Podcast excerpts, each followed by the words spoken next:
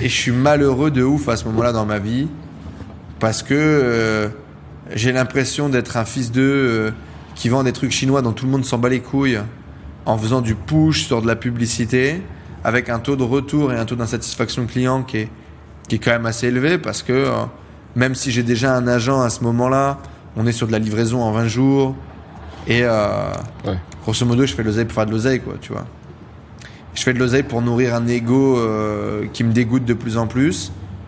Et euh, en parallèle de ça euh, je fais mon premier séminaire Tony Robbins en 2017 et quand je vois le mec sur scène je dis ah, putain je veux faire ça de ma vie quoi tu vois.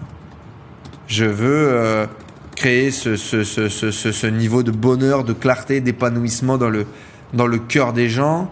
Et je veux avoir un impact social sur les gens qui m'entourent. Et je veux transformer la vie des gens. Je crois que nous pouvons tous avoir un projet rentable.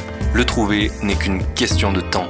C'est pourquoi je vais à la rencontre des entrepreneurs qui réussissent pour décortiquer comment ils font et partager ce que j'apprends avec toi.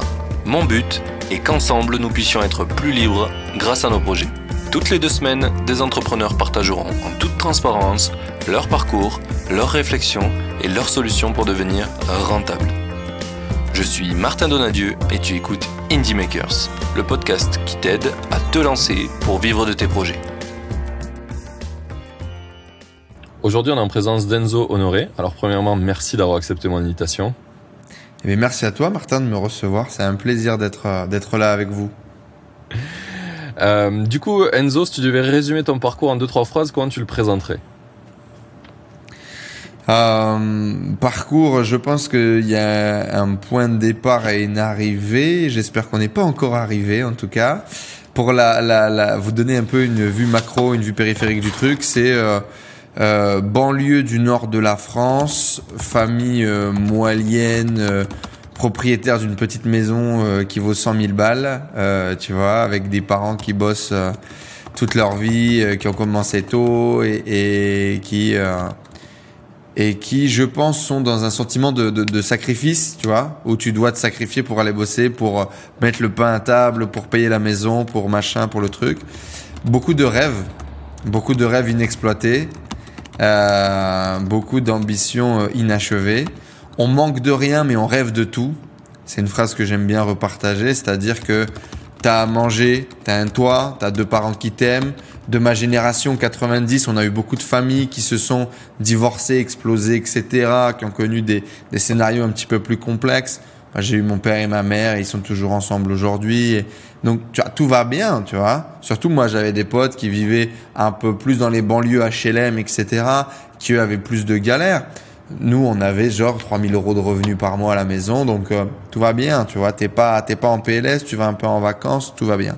Mais tu rêves de tout parce que, ben, comme n'importe quel statut que tu obtiens, la seule chose que tu as, surtout quand t'es gosse, tu regardes vers le haut. Et moi, dans les années, je suis en 92, du coup, j'ai été alimenté avec cet American Dream, avec les séries américaines, avec le truc, le machin. Et euh, j'avais un, mon, mon daron avait pas mal de potes qui avaient fait des choses, qui avaient entrepris des trucs et tout. Euh, ma mère travaillait dans le médical et elle était assistante secrétaire dentaire euh, de, de dentistes qui ont bien gagné leur vie. Et donc le week-end, on allait faire du jet ski, on allait dans la maison de campagne de machin qui avait acheté un truc incroyable. Et puis moi je disais mais euh, comment on fait quoi? Comment c'est dispo quand ce genre de truc? Et euh, et je pense que ça a commencé à créer une, une, une envie, tu vois, une envie très très forte d'avoir d'avoir plus, d'avoir mieux, d'avoir plus grand. Et euh, derrière, ça a été en gros un parcours scolaire assez facile, assez simple, euh, où j'ai pas vraiment besoin de batailler. Euh, en gros, euh, sur les bulletins, c'est toujours écrit euh, un enfant avec des facilités, mais s'il pouvait arrêter de bavarder, de foutre le bordel ou de machin, il y aurait certainement de meilleurs résultats. Euh, un potentiel inexploité, tu vois, c'est le genre de truc qu'on m'a dit toute mon éducation. Et euh, un père qui, euh, lui, a arrêté l'école avant d'avoir le brevet des collèges et donc qui veut impérativement que tu fasses des grandes études, que tu aies un bon diplôme, un bon machin, un bon truc, me pousse dans une scolarité. Il n'y a pas beaucoup de complexité, donc je suis cette scolarité. On me dit tu vas aller en bac S, je fais un bac S. Je commence à prendre une PLS quand même où euh, j'ai relativement des notes qui sont bonnes, je passe partout. Euh, jusque première S, terminale S, où là c'est beaucoup plus compliqué et où il faut commencer à bosser et où je réussis à euh, bosser euh, le dernier mois pour avoir 11 et demi, presque la mention, machin. mais voilà, je passe un peu entre les gouttes. mon daron qui dit qu'il faut faire une école d'ingénieur, faire prépa, parce que dans son usine, les mecs qui sont ingénieurs, ils ont des postes à responsabilité, ils ont du salaire, ils ont de l'évolution. Et euh, moi je dis ouais mais mais non regarde j'ai vu un truc trop cool. Moi ce qui me passionnait à l'époque c'était vraiment l'informatique.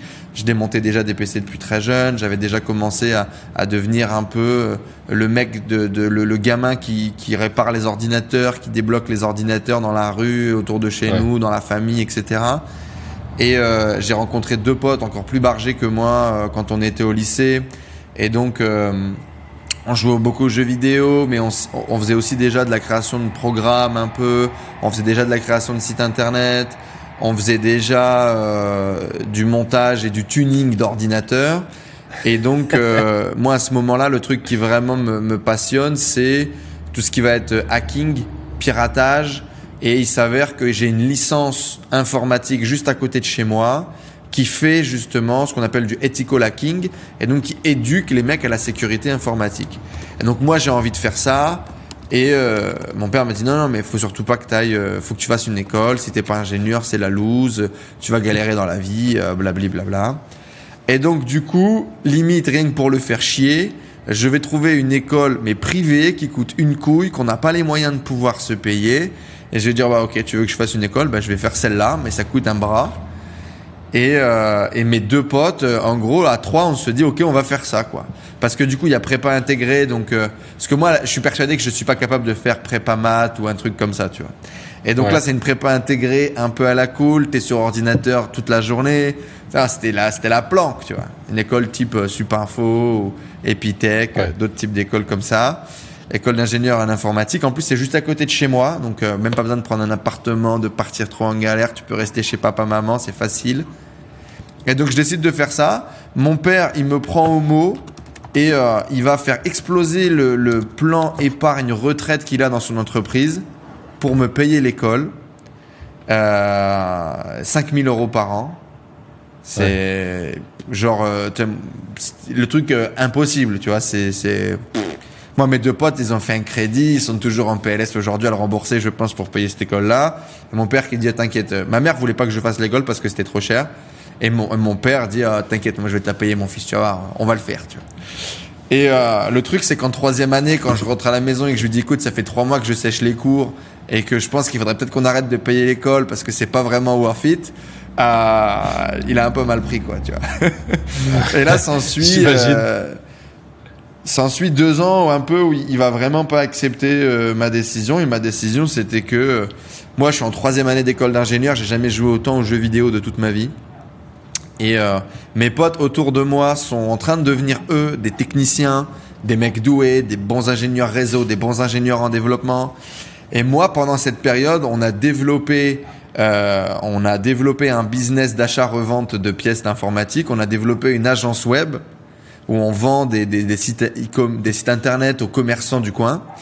Euh, J'ai développé également pour un mec qui faisait de la réparation Apple hors garantie son réseau commercial où en gros il me file des commissions dès que je lui ramène des pièces et que dès que je vends des pièces.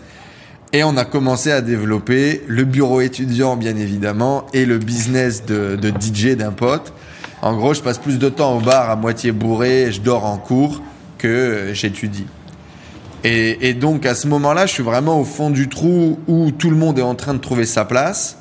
Moi, je fais un peu de business, je fais des trucs, des machins, mais je vois même pas la valeur de ce que je fais parce que c'est plus ou moins naturel et puis il y a rien qui va vraiment crusher le game. Et donc je me retrouve vraiment dans un trou. Et euh, à un moment donné, ma mère capte que le matin je fais semblant de me lever, de partir à l'école en même temps qu'eux et en fait je vais jamais en cours et je me recouche et je sèche quoi tout simplement. Voilà, elle s'en rend compte et elle me dit écoute euh, c'est pas possible, faut qu'on trouve une solution. Moi, faut comprendre que à peu près toute cette période-là de ma vie, c'est-à-dire la fin du lycée euh, à cette période-là, euh, 20 ans, tu vois, tout le monde me dit, dans tous les cas, toi Enzo, on se fait pas de, on se fait pas de, de on n'a pas de crainte pour toi. Tu as une grande gueule, tu réussiras, machin. Et sauf qu'en fait, inconsciemment, quand les gens te disent que t'as une grande gueule, t'es un commercial, mon père a ce, ce, ce profil-là, du mec qui parle fort, qui parle beaucoup. Euh, mon père, en parallèle du boulot, il allait faire les marchés le samedi pour gagner 50 balles, tu vois. Et, euh, et en gros, moi, j'étais cette version-là, plus évoluée, plus intelligente, et donc en gros, ça devrait marcher pour moi dans la vie, tu vois. Sauf qu'en gros, quand on te dit ça et que à un moment donné, matériellement, ça se passe pas, t'as ta 20 piges, t'as l'impression d'être au trou, que tout le monde trouve sa place et que toi, tu sais pas ce que c'est ton truc, euh, je, je, j'étais euh, en, dé, en dep, je crois, dans une dépression, tu vois, dépression du jeune adulte qui est complètement perdu et qui sait pas ce qu'il veut faire de sa vie. Et donc, euh, bien évidemment, donc on a lancé, euh, on a créé des auto-entreprises, on a commencé à vendre des sites internet, on a mis le costume qu'on a eu euh, pour le, le, la remise des diplômes du bac, et puis on se balade dans les rues pour essayer de vendre des trucs aux gens. On a déjà essayé de faire des trucs un peu débiles sans vraiment se prendre au sérieux. Et ça, je pense que je me rendais même pas compte de ce qu'on faisait parce qu'on le faisait avec des copains. Et euh, pour nous, c'était un jeu, c'est-à-dire on va créer la start-up euh, dans le garage, euh, on y va. Et dans les faits, on vendait des sites internet à 50 balles, tu vois, ça n'a aucun rapport. Mais on faisait des trucs. Et du coup, je pense que je me suis quand même très tôt confronté au rejet, à essayer de présenter, à essayer de vendre des trucs, à essayer de créer des projets. Mon premier site internet, e-commerce, j'ai 18 ans et, et j'essaye de faire de la revente de cartes à collectionner Magic en achetant du stock au Japon et en le revendant en France. Donc tu vois, il y a déjà des trucs qui se mettent en place, mais jamais vraiment rien d'intéressant. Et donc là, s'ensuit de, je peux pas aller voir mon père et lui dire je quitte l'école sans rien amener sur la table.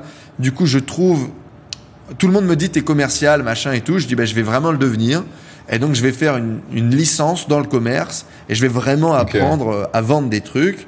Et du coup, je vais jouer sur ma bi-compétence qui est, OK, je vais valider un diplôme à l'école d'ingénieur avant de me barrer, genre, je sais pas, une licence ou un bac plus 2 ou un truc comme ça. Je vais faire ma licence en commerce et puis je vais le faire en alternance, comme ça je vais bosser, on va directement être dans le concret.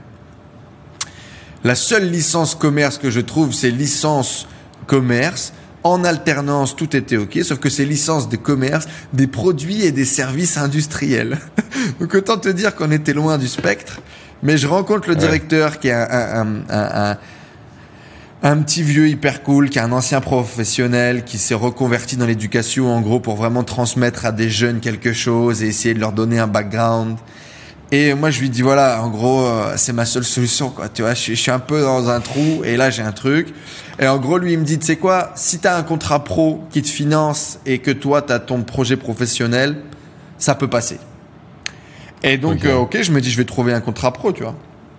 Et donc, je pars dans ce projet-là. À ce moment-là, je dis toujours rien à mon père.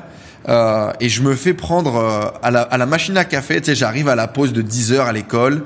Et euh, les, les, les, élèves sont également profs. Euh, nous, à partir de la deuxième année, tu peux commencer déjà à donner cours. Il y a un mec qui donnait cours, que je connaissais un peu, euh, qui racontait des anecdotes de commercial qui venaient d'embaucher dans leur, dans leur start-up, tu vois. Parce que tout le monde bosse en parallèle de l'école, c'est un truc où tu es vraiment dans le concret. Et donc, en gros, dans la startup sur laquelle ils bossent, euh, ils ont été obligés eux-mêmes, les tech guys, les, les, les geeks, d'écrire des scripts de vente qui collaient au mur pour que le nouveau commercial qui venait de recruter, euh, genre un stagiaire, puisse vendre des trucs au téléphone. Et euh, moi, je, je, suis très arrogant à ce moment-là. Je suis très dans, dans, dans, dans, le paraître et je suis très dans le. Je te raconte une histoire qui n'existe pas ou qui n'a jamais existé, mais qui aurait pu exister. Du coup, c'est pas vraiment faux. Tu vois. Et donc euh, là, je dis au gars, mais tu sais, moi je faisais ça, moi j'étais enfant, je prenais le bottin téléphonique, je m'amusais à appeler des gens pour leur vendre des trucs, euh, alors que tout ça n'existait pas, tu vois.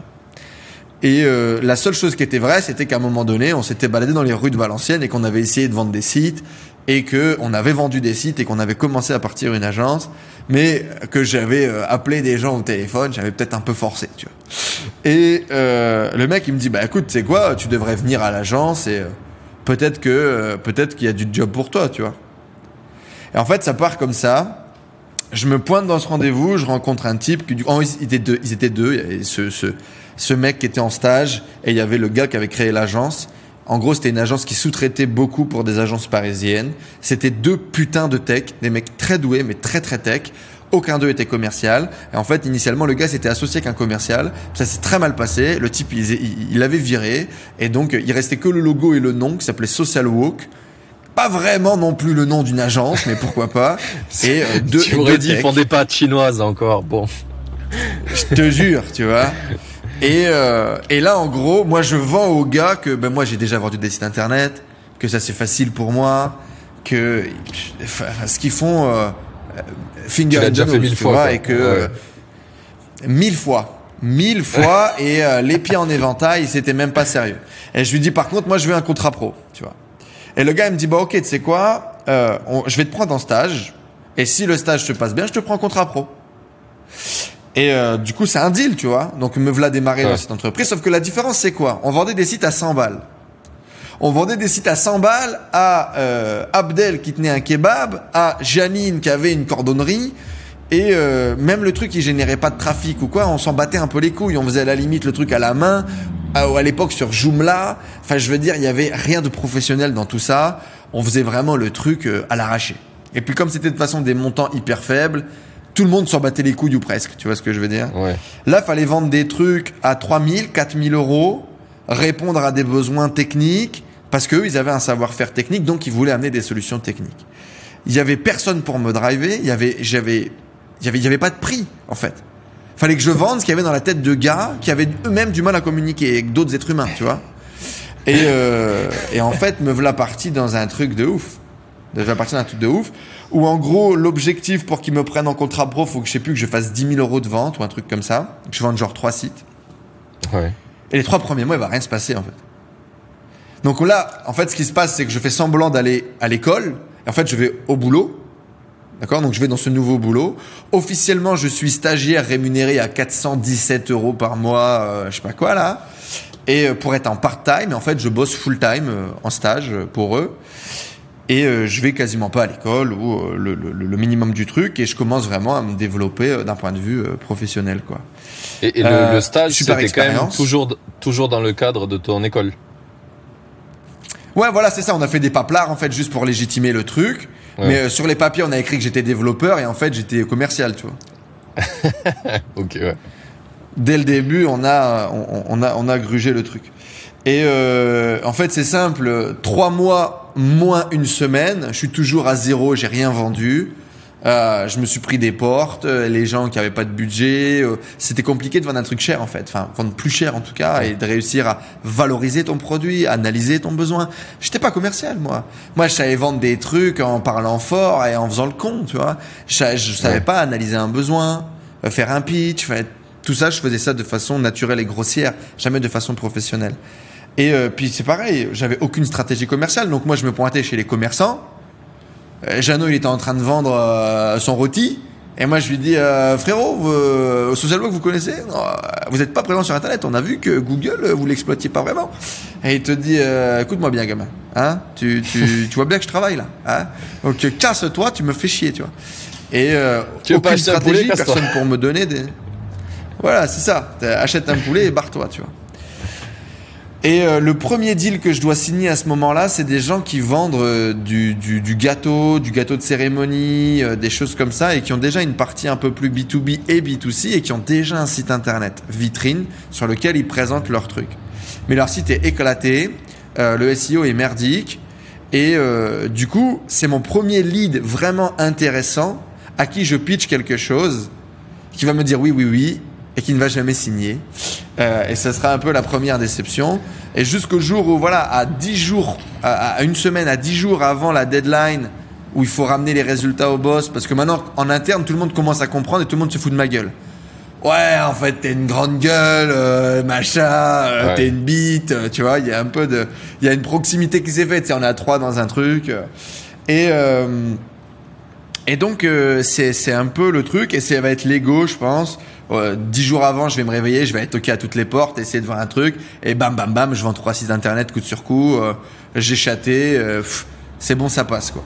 Et le mec, il va me reprendre en stage une deuxième fois, avec un, avec un, objectif plus grand, euh, pour finalement que je finisse en, en contrat pro là-bas. Bon, après, je te passe les détails. Je reste dans cette agence, je suis pris en CDI, je suis le seul commercial. On passe de deux employés à sept employés. Euh, le boss fait une grosse dépression burn-out, il part travailler comme salarié en Angleterre. Je me retrouve euh, gérant de l'agence par intermittence parce qu'il y a personne pour gérer les clients. On fait des, des, des incroyables avec certains clients qui démarrent des sites e-commerce ou qui démarrent des business, qui ont une croissance fulgurante, qu'on est incapable de gérer. On a six mois de prod de retard. Et le seul point d'entrée client, c'est moi. Donc les clients me, me, me, me chient sur la gueule euh, dès qu'il y a un problème. Et, et la technique est complètement dépassée. Et voilà, c'est c'est c'est incroyable ce qu'on va vivre. Ça va être vraiment très enrichissant. Et en gros, je vais apprendre à vendre des sites, à vendre des sites de qualité, à vendre des vrais outils pour que des commerçants développent leur business, des e-commerçants développent leur business. On va devenir expert, on va avoir un beau parc de clients e-commerçants. Je vais commencer à développer mes propres stratégies commerciales, comment acquérir du lead, comment convertir ce lead au téléphone, avec euh, moi-même ma petite fiche de comment bien gérer mes entretiens commerciaux, comment gérer mon lead, comment closer les gens. Ouais. Euh, bref, je vais apprendre le métier de commercial un peu dans le dur. Je vais même Et ça, moi-même ça t'a fait que sur le tas ou tu t'as as trouvé des Ah, sur formations le tas, en ligne sur t'as le tas. Sur Ouais, le tas, sur le tas, sur le tas. À l'époque, euh, la formation en ligne n'existait pas. euh, dans ma tête, ça n'existait pas, tu vois. c'est- Ouais. Et au contraire, je cherchais un mentor. À ce moment-là, j'avais déjà commencé à prendre conscience de, de, de, de, de l'importance d'avoir genre euh, le Big Brother qui, te, qui, qui passe à l'enfant, tu vois, le, le sensei à, à- au nouveau stagiaire. Et euh, du coup, je, je, je vais demander, pendant qu'on est en pleine croissance, au boss de recruter mon directeur commercial qui justement devrait m'apprendre la vie, tu vois. Et euh, Ouais. c'est trop drôle parce que c'est moi qui vais négocier le salaire de mon futur directeur euh, commercial. C'était assez épique comme scène. Et on va recruter un mec qui vient de, de, de, de l'industrie du, du poids lourd et de, de la logistique, qui gérait des portefeuilles incroyables de clients, machin et tout. Et qui va m'apprendre plein de choses, mais, mais, mais pas vraiment euh, à vendre en fait. et, euh, et en Merde. fait, ça va pas marcher. Le gars, on va le virer, on va le virer au bout de deux mois. Euh, mais on aura quand même euh, pu développer euh, et appris vraiment vraiment beaucoup de choses. Euh, à ce moment-là, si je vais me payer une formation dans une académie qui est physique, euh, qui est dédiée aux commerciaux, qui s'appelle Booster Academy ou je sais pas quoi. Et en gros, c'était, euh, je sais plus, j'avais, euh, on avait du budget en tant que salarié pour justement former les, former les, enfin en tant qu'entreprise pour former les salariés. Et donc, euh, je sais plus comment je vais être en contact avec cette société. Euh, je- si, je le sais. J'ai un, un prof à l'école qui était pote avec une nana qui était formatrice dans ce truc. Et euh, j'ai été mis en relation et euh, Ouais. ça a l'air cool, c'est à Lille, euh, machin. Et je vais euh, faire cette formation de commercial. Euh, J'arrive pour la formation commerciale, je suis seul tout. Ça doit être un truc de groupe, tu sais, genre 6-10 personnes. Je suis Ouais. seul tout. Ils ont vendu personne dans la promo. Et en fait, la meuf qui est là, c'est une consultante. Elle fait pas partie du- de, de la structure. C'est vraiment une consultante qui est extérieure. Et donc, du coup, je vais finir en one-one en coaching avec cette meuf, qui est une meuf complètement chez père dans le développement personnel et dans le développement spirituel. Et je le savais pas à ce moment-là, mais ça va être la première fois qu'on va commencer à poser une brique dans ma tête qui est, qui est vraiment différente. Tu vois.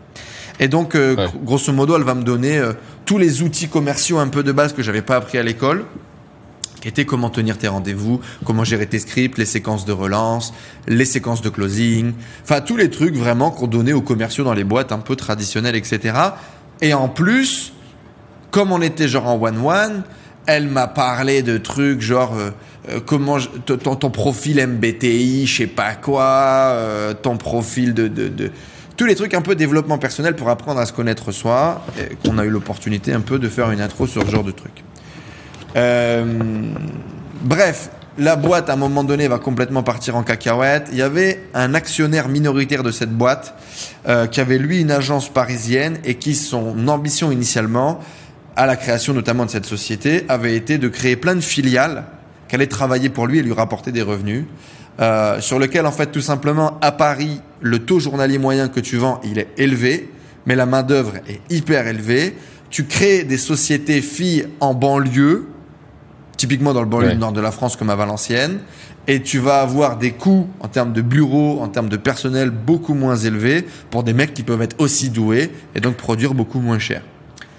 C'était un peu son plan initial. Un jour, je rencontre ce gars, ce gars devient euh, pour moi un objectif à franchir. Euh, C'était l'agence parisienne, des millions d'euros, euh, toujours en costard hyper classe. Euh, tu vois, moi, mon boss à l'époque était en jean de chez Zara et une chemise dégueulasse. À la cantine, il bouffait son burger, il se foutait de la sauce sur la chemise, tu vois. Euh, on se bourrait la gueule le vendredi soir au bar. Je l'adorais, mais c'était pas un mentor. Tu vois ce que je veux dire? C'était pas un mentor d'un point de vue Oui. business, c'était pas un C'est goal. plus un pote. Euh, voilà, c'est devenu un pote et c'était un mec techniquement qui m'a appris énormément de choses, qui m'a appris aussi beaucoup quand même à, bosser, on va pas se mentir, mais c'était dans l'échelle sociale, fallait, je tendais pas vers ça quoi, tu vois. Et euh, là par contre, le Parisien, il y, y avait plein de valeurs, notamment la course à l'argent. euh, parce que pour moi, le, succès, c'était ça. C'était euh, le loup de Wall Street, faire de l'oseille, mettre des costumes. Moi, je, je, me, au lycée, j'avais des mentons, j'avais des manteaux longs, un parapluie. Tu vois l'idée ou pas? J'étais dans le game genre faut faire de l'oseille, il faut se différencier. Euh, je suis déjà allé au lycée en costume. Ah oui, oui, carrément. On est, euh, il y avait, il y avait une envie de, il y avait une envie de croquer quoi. Il y avait une envie de de- d'essayer de, faire quelque chose de, de cool. Et donc, euh, et donc, c'était vraiment ça. Et donc, le- je me suis dit, ouais, Paris, je vais aller à Paris, machin. Et donc, je sais plus, le, le mec de Paris vient, je l'amène au bar, on lui bourre la gueule, parce que bien évidemment, en plus, il était tout petit et tout frêle. Nous, on est tous des, était des, des- dans le bureau, on est tous des, des on faisait 1m80, euh, euh, 100 kilos. Là, mon pote, il faisait 100 kilos passés, on était des, des brutes, tu vois. Et Ouais. donc, euh, et donc, on bourre la gueule au boss. Et euh, je lui dis, moi, tu sais quoi, euh, je viens bosser pour toi gratuitement. Euh, je suis sûr, vous dites à Paris, vous travaillez beaucoup, c'est pas le même rythme, machin, tu sais, se foutez beaucoup de notre gueule de Ouais. nous, du nord de la France. Je dis, moi, je viens travailler pour toi et je suis sûr, je close plus de deals que toi, tu peux en closer en un mois. tu vois. Euh, mais moi, c'était surtout pour attirer l'attention. toujours le côté pour, grande gueule, quoi. Ouais. arrogance, machin, mais dans l'objectif d'attirer l'attention et d'avoir l'opportunité d'aller bosser à Paris, tu vois. Ouais. Et donc en gros, c'est accepté. Donc je vais prendre une semaine de congé sans solde pour aller travailler à Paris pour ce gars. Et le deal, c'est que si je signe un deal, il m'emmène chez son couturier et je repars avec un costume. Tu vois, tu vois dans ma tête un peu la dynamique, le- ce qu'il y a derrière, tu vois. Et, euh, et voilà, il va s'avérer que ce deal, il, il va être cool. Je vais repartir avec mon costume, que la boîte quelques mois plus tard, elle va péricliter, que moi je vais devenir, euh, je, je vais gratter ce gars. Je vais gratter ce gars pendant trois mois pour qu'il m'embauche. Il va refuser de m'embaucher en m'expliquant que je coûte trop cher. Euh, il va me demander de me basculer en auto-entrepreneur pour, euh, pour me payer comme ça. Et, et je vais refuser jusqu'à temps qu'il va accepter de me garder en tant qu'employé. Je vais être employé, genre manager à distance de la branche du nord de la France. Je vais garder un développeur avec moi, signer des contrats, faire faire ce taf. Je vais me développer finalement. Euh, je vais lui dire, tu sais quoi, je sais pas ce que je vais faire de ma vie. Je vais partir en Thaïlande, voyager qu'un sac à dos. Et euh, dans six mois, quand je reviens, euh, euh, je, te, je te dirai ce que j'ai envie de faire dans la vie et tu me diras si on peut encore travailler ensemble. Et lui me dit, bah c'est dommage parce que j'allais te proposer de venir travailler à Paris. Me voilà partir à Paris. S'ensuit un an et demi non-stop de bosser dans une agence parisienne où, en gros, j'ai appris du coup de passer de site à, à 100 euros à 3000 euros, à 7000 euros, c'est les prix que je vendais euh, au final dans nord de la. France, à 15, 20, 50, 100 000 euros le projet, euh, à faire des, des, des- des meetings avec des gens qui pèsent plusieurs millions de dollars. À- à- à- le premier mois où je suis arrivé, j'ai rencontré 7 millionnaires. Donc ça, il y a plein de choses que après qui je courais, qui, qui se concrétisaient, et je me disais c'est de, de place to be, machin. Alors je vivais euh, dans le 93 dans un appartement de 17 mètres carrés, mais euh, j'avais l'impression de- de- d'être le roi du monde, quoi, tu vois. Et euh, ascension sociale, le mec au moment où je le rencontre, il devient, il devient vraiment genre financièrement indépendant, où il commence lui à acheter de, de l'immobilier. Et euh, moi, dans ma tête, il y a les fils qui se touchent. Immobilier égale argent égale riche. Euh, si tu comprends comment l'immobilier fonctionne, tu deviendras riche. Et donc, je lui dis, ouais, moi, je veux, que tu m'expliques comment ça marche, comment t'achètes, comment on fait des deals en immobilier et tout. Et euh, en gros, on fait un deal où le gars, il me dit, OK, pas de problème, mais il faut pas que tu me parles d'immobilier de toute la journée. L'immobilier, ça commence à 21h. Et, euh, et la journée, t'as pas le droit d'en parler. Et donc moi je dis vas-y, moi je bosse gratuitement pour toi et tout, mais je vais être sur tous les dossiers. Et donc le gars il me dit ok, euh, ok let's go, on fait ça. Et donc le gars va me donner 400 000 euros pour, euh, pour acheter de l'immobilier. Je dis voilà, t'as 400 000, c'est ton budget, trouve des trucs à acheter, achète-les. Je dis mais frère, euh, je sais pas faire moi. Enfin pas, je disais pas frère à l'époque, mais je disais euh, Ouais, ouais. je sais pas faire, tu vois. Et il me dit bah moi non plus, mais on va apprendre. Et ça c'est vraiment le, le- donc c'est Nicolas Roland, la personne dont je parle, c'est c'est le mentor qui clairement a changé ma vie euh, parce que en gros ce type croyait plus en moi que moi-même je croyais en moi à cette époque-là. Où grosso modo je savais ni ce que je voulais dans la vie, ni ce que je savais faire, ni mes compétences, tu vois, quel était vraiment mon truc. euh, moi, j'étais un démerdard en fait. Je faisais de la thune en essayant de me débrouiller avec trois bouts de ficelle, euh, prendre des projets. À un moment donné, je prenais des projets, je les faisais faire à mes potes qui étaient en école encore d'ingénieur. Ils les faisaient faire Ouais. euh, sur leur temps de boulot ou sur le temps d'école. Ils faisaient les projets pour moi. Je vendais des WordPress à 4 ou 5 000 euros. Eux, je leur donnais 500 balles, ils étaient contents. J'avais encaissé 4 000 de marge. Tout le monde était content, tu vois. Mais c'était de la bricole. C'était des, tu vois, c'était un peu des trucs de, de, de... j'étais un troubadour, tu vois. J'étais pas, je me voyais pas comme un professionnel. Et, euh, et ce type-là va me professionnaliser. Alors j'ai fait des nuits blanches à essayer de faire des workflows pour des projets que je comprenais rien, c'est des logiciels que je comprenais rien. Lui, il arrivait le matin, il faisait mieux en deux heures, et j'avais l'impression d'être une merde intersidérale. Mais ce type va m'apprendre la discipline, la force de travail et, euh, et, et, et- ce que c'est que de travailler vraiment. Et en fait, dès le début, je vais avoir euh, une relation particulière parce que je vais être salarié, mais avec un salaire minimum et avec un, avec un variable, et je vais avoir ma propre comptabilité. C'est-à-dire que tous les projets que j'encaisse, mes charges euh, de, de, de, de salariés, en fait, j'avais des salariés, je connaissais le coût d'un salarié à la journée, et quand je vendais un projet, j'avais les coûts, les entrées, les sorties, et il fallait que je fasse de la marge, quoi. Donc, il m'avait vraiment éduqué dans ce modèle-là. euh, exactement. Il m'avait vraiment éduqué dans ce modèle-là. Et là, je découvre plein de trucs de ouf. Euh, donc, le, le vendre des projets informatiques beaucoup plus, euh, beaucoup plus euh, costauds. Euh, comment vendre des abonnements récurrents. Donc, typiquement, vendre des abonnements de maintenance, etc. Comment formaliser tout ça. Comment organiser tout ça. On faisait aussi de la régie. Donc, en fait, on achetait des ingénieurs qu'on revendait à la journée ou à la semaine ou au mois. En fait, c'est des espèces d'agences d'intérim pour ingénieurs. On appelle aussi des SS2I, euh, Ouais, qui sont des gros business parisiens. Et lui fait ça à plus petite échelle. Euh, et, moi, je dis, mais c'est génial, surtout quand on n'est pas obligé de faire des CDI. Moi, je prenais des gars en freelance à 200 balles la journée, je leur vendais 400 balles la journée, je faisais 200 de marge brute par jour, sans aucun engagement. Et si mon gars, il restait 10 jours, j'avais gagné 2000 balles. Et pendant le temps que je faisais ça, je pouvais faire plein d'autres choses. C'était incroyable. Donc euh, j'ai scalé trois quatre fois des mecs comme ça sur lesquels je me suis fait mes primes euh, mes primes trimestrielles vénères et toute la relation en fait, elle s'est basée là-dessus. Le premier trimestre, je signe et je lui dis et je signe un minimum, un minimum avec une grosse part de variable.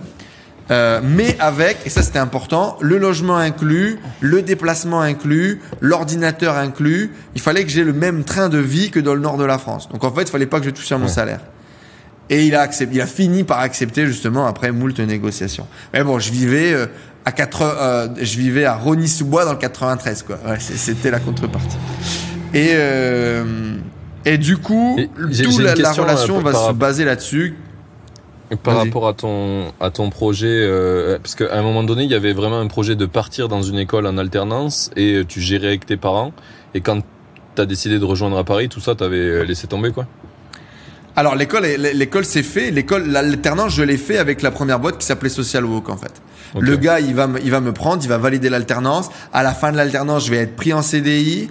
Et en fait, je vais travailler plus ou moins deux ans et demi pour Social Walk.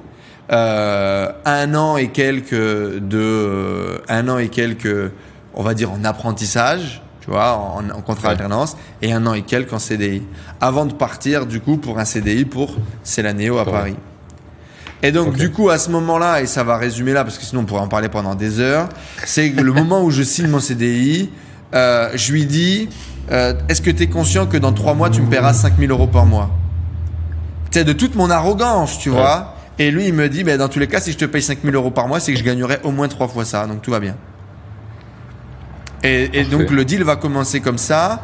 Et donc le deal, euh, d'ailleurs, qui va me faire signer sur une feuille parce que j'ai une grande gueule. Donc je lui dis voilà, donc tu me paieras 5000 euros dans trois mois, etc. Et il m'a dit qu'est-ce qu'on parie? Et donc euh, en gros le deal c'était que si je gagne machin, il m'offre je sais plus quoi. Et, euh, et moi si je réussis mon challenge qui était d'avoir ma grande gueule, tu vois, je devais l'inviter au resto. Je dis ouais, moi je t'invite au resto, euh, pas de problème. Il dit ok mais je choisis le resto. Et c'est la première fois que je vais aller dans un étoilé, dans un étoilé à Paris, un gastronomique à Paris, qui s'appelle la Tour d'Argent. Et ça nous a coûté 500 balles à deux, donc je peux te dire qu'il m'a bouffé un bout de ma prime, ce con. Euh, et en fait, toute notre relation, toute notre relation, ça va être ça. C'est-à-dire qu'en fait, je vais trouver euh, un mentor, un guide, mais aussi euh, un grand frère, avec lequel on va se bourrer la gueule dans les boîtes de nuit parisiennes jusqu'à 2 heures du matin, mais également le même mec qui va me taper dessus si à 9 heures je suis pas là, euh, au bureau, déter, euh, sapé comme jamais, euh, pour gérer le premier client qui va se pointer, quoi. Et ça va être une relation qui va me faire évoluer de, de ouf, qui va tout m'apprendre.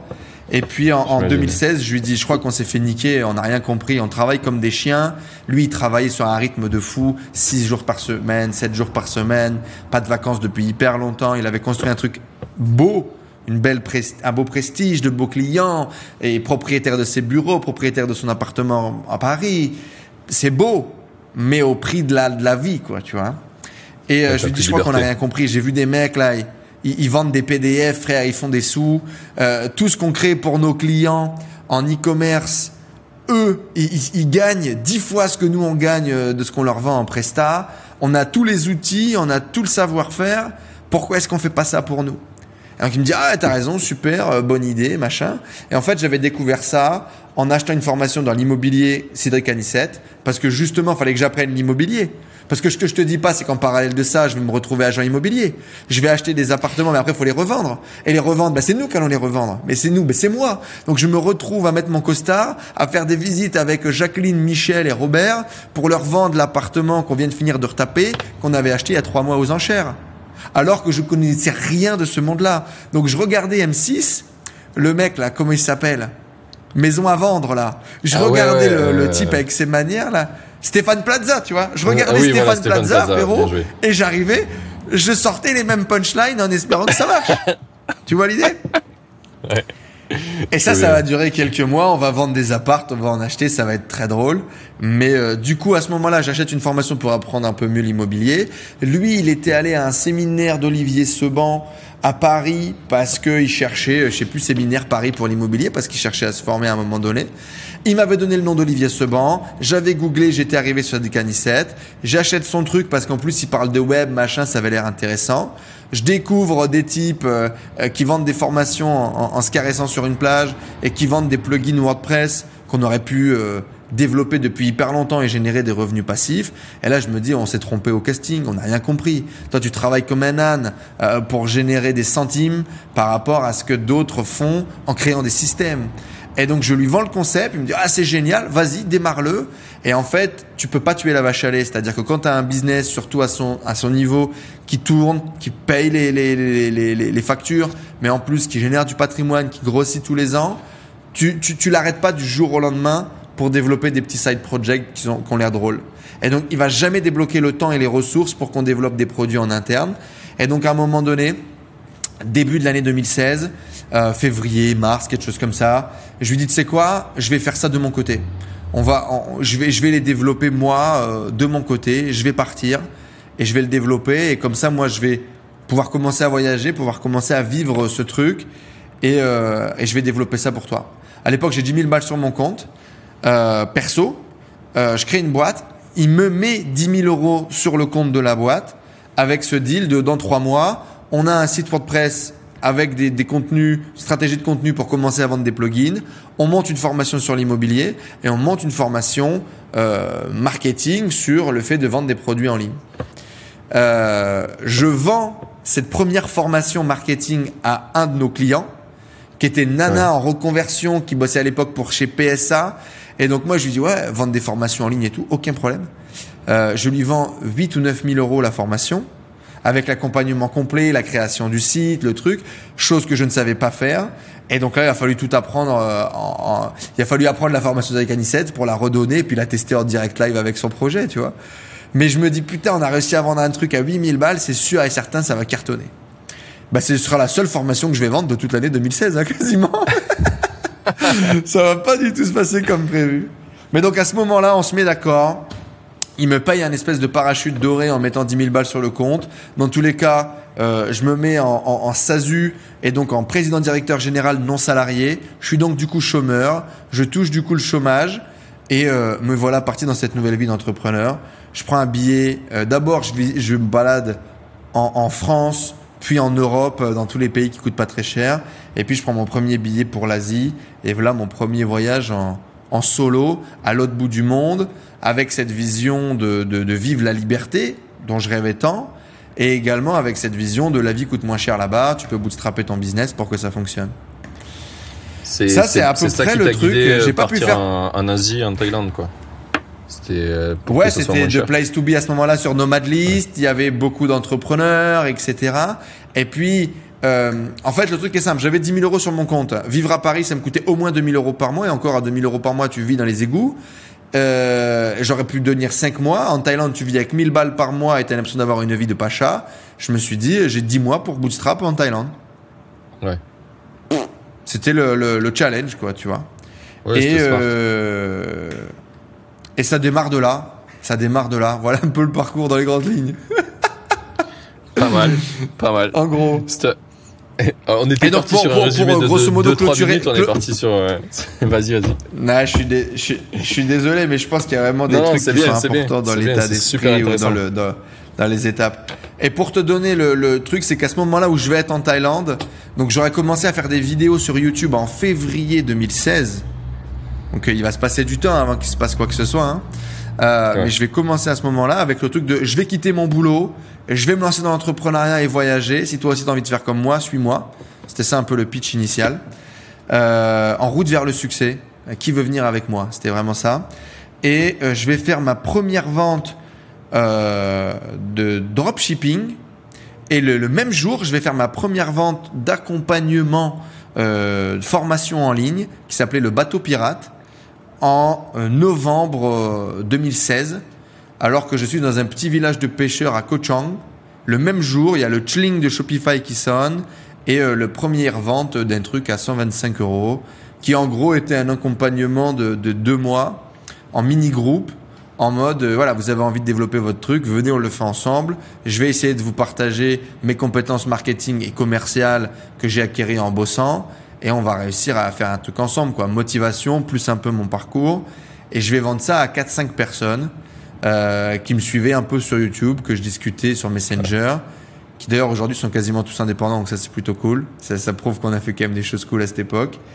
Et euh, en même temps, braceletbouddha.fr qui va faire sa première vente euh, en dropshipping en prétextant je suis en Thaïlande, j'ai rencontré des fournisseurs, j'ai trouvé des produits géniaux et du coup je voulais revendre à travers ma boutique alors qu'on était sur AliExpress quoi. Bien joué. Bien joué. Et Ça commence comme ça, voilà. Qu'on nous doit les, les bracelets, euh, les bracelets euh, thaïlandais en France, là, là où t'es à surfer sur la vague. C'est j'ai surfé la vague, ça commençait déjà. Ouais. Ouais. ouais. Moi, dans ma vie, il y a un truc qui est important. J'ai inventé très peu de choses. Hein. J'ai juste essayé d'exploiter des choses et d'implémenter des choses qui fonctionnent en, en- en essayant de, de, de trouver euh, ma place, trouver ma voie dans ce que je fais. Ouais. Je suis pas, je suis pas un grand créatif. Je suis plutôt dans, dans, dans l'action et on essaye d'implémenter les choses. Ouais. Ouais, mais tu sais que je, je pense que rarement, enfin, il y a, il y a très peu d'inventeurs. Souvent, tu sais, quand tu parles de start-up et Mm. tout, tu dis on a une idée géniale et tout. Et quand moi, je, je fais des trucs dans Indie Maker et tout, euh, genre j'ai un truc qui s'appelle le Hackathon Maker, où on pousse des gens en trois jours à créer un Mhm. business de zéro. Et je leur dis, euh, alors, Ouais. première étape, jetez toutes vos idées à la poubelle. On va partir sur des problèmes que vous connaissez, qui existent et qui sont mal, euh, mal adressés, quoi. Les idées, Ouais. c'est- pff, pour les développer, ça prend énormément de temps et d'argent. C'est pas, c'est rare. Ça peut arriver, mais c'est rare, quoi. J'ai eu la chance de traîner beaucoup dans la communauté startup, euh, de participer à, à des week-ends Google, etc. quand j'étais euh, en France, quand je travaillais pour cette petite agence start-up entre guillemets euh, à Valenciennes parce qu'il y a un tout petit réseau et, et parce que c'est très facile de rencontrer beaucoup de gens. Donc je traînais beaucoup dans les pépinières, les pitchs de start-up et tout. Et moi, comme mon truc c'était la vente, je comprenais pas la majorité des types parce qu'ils faisaient pas un bal en fait.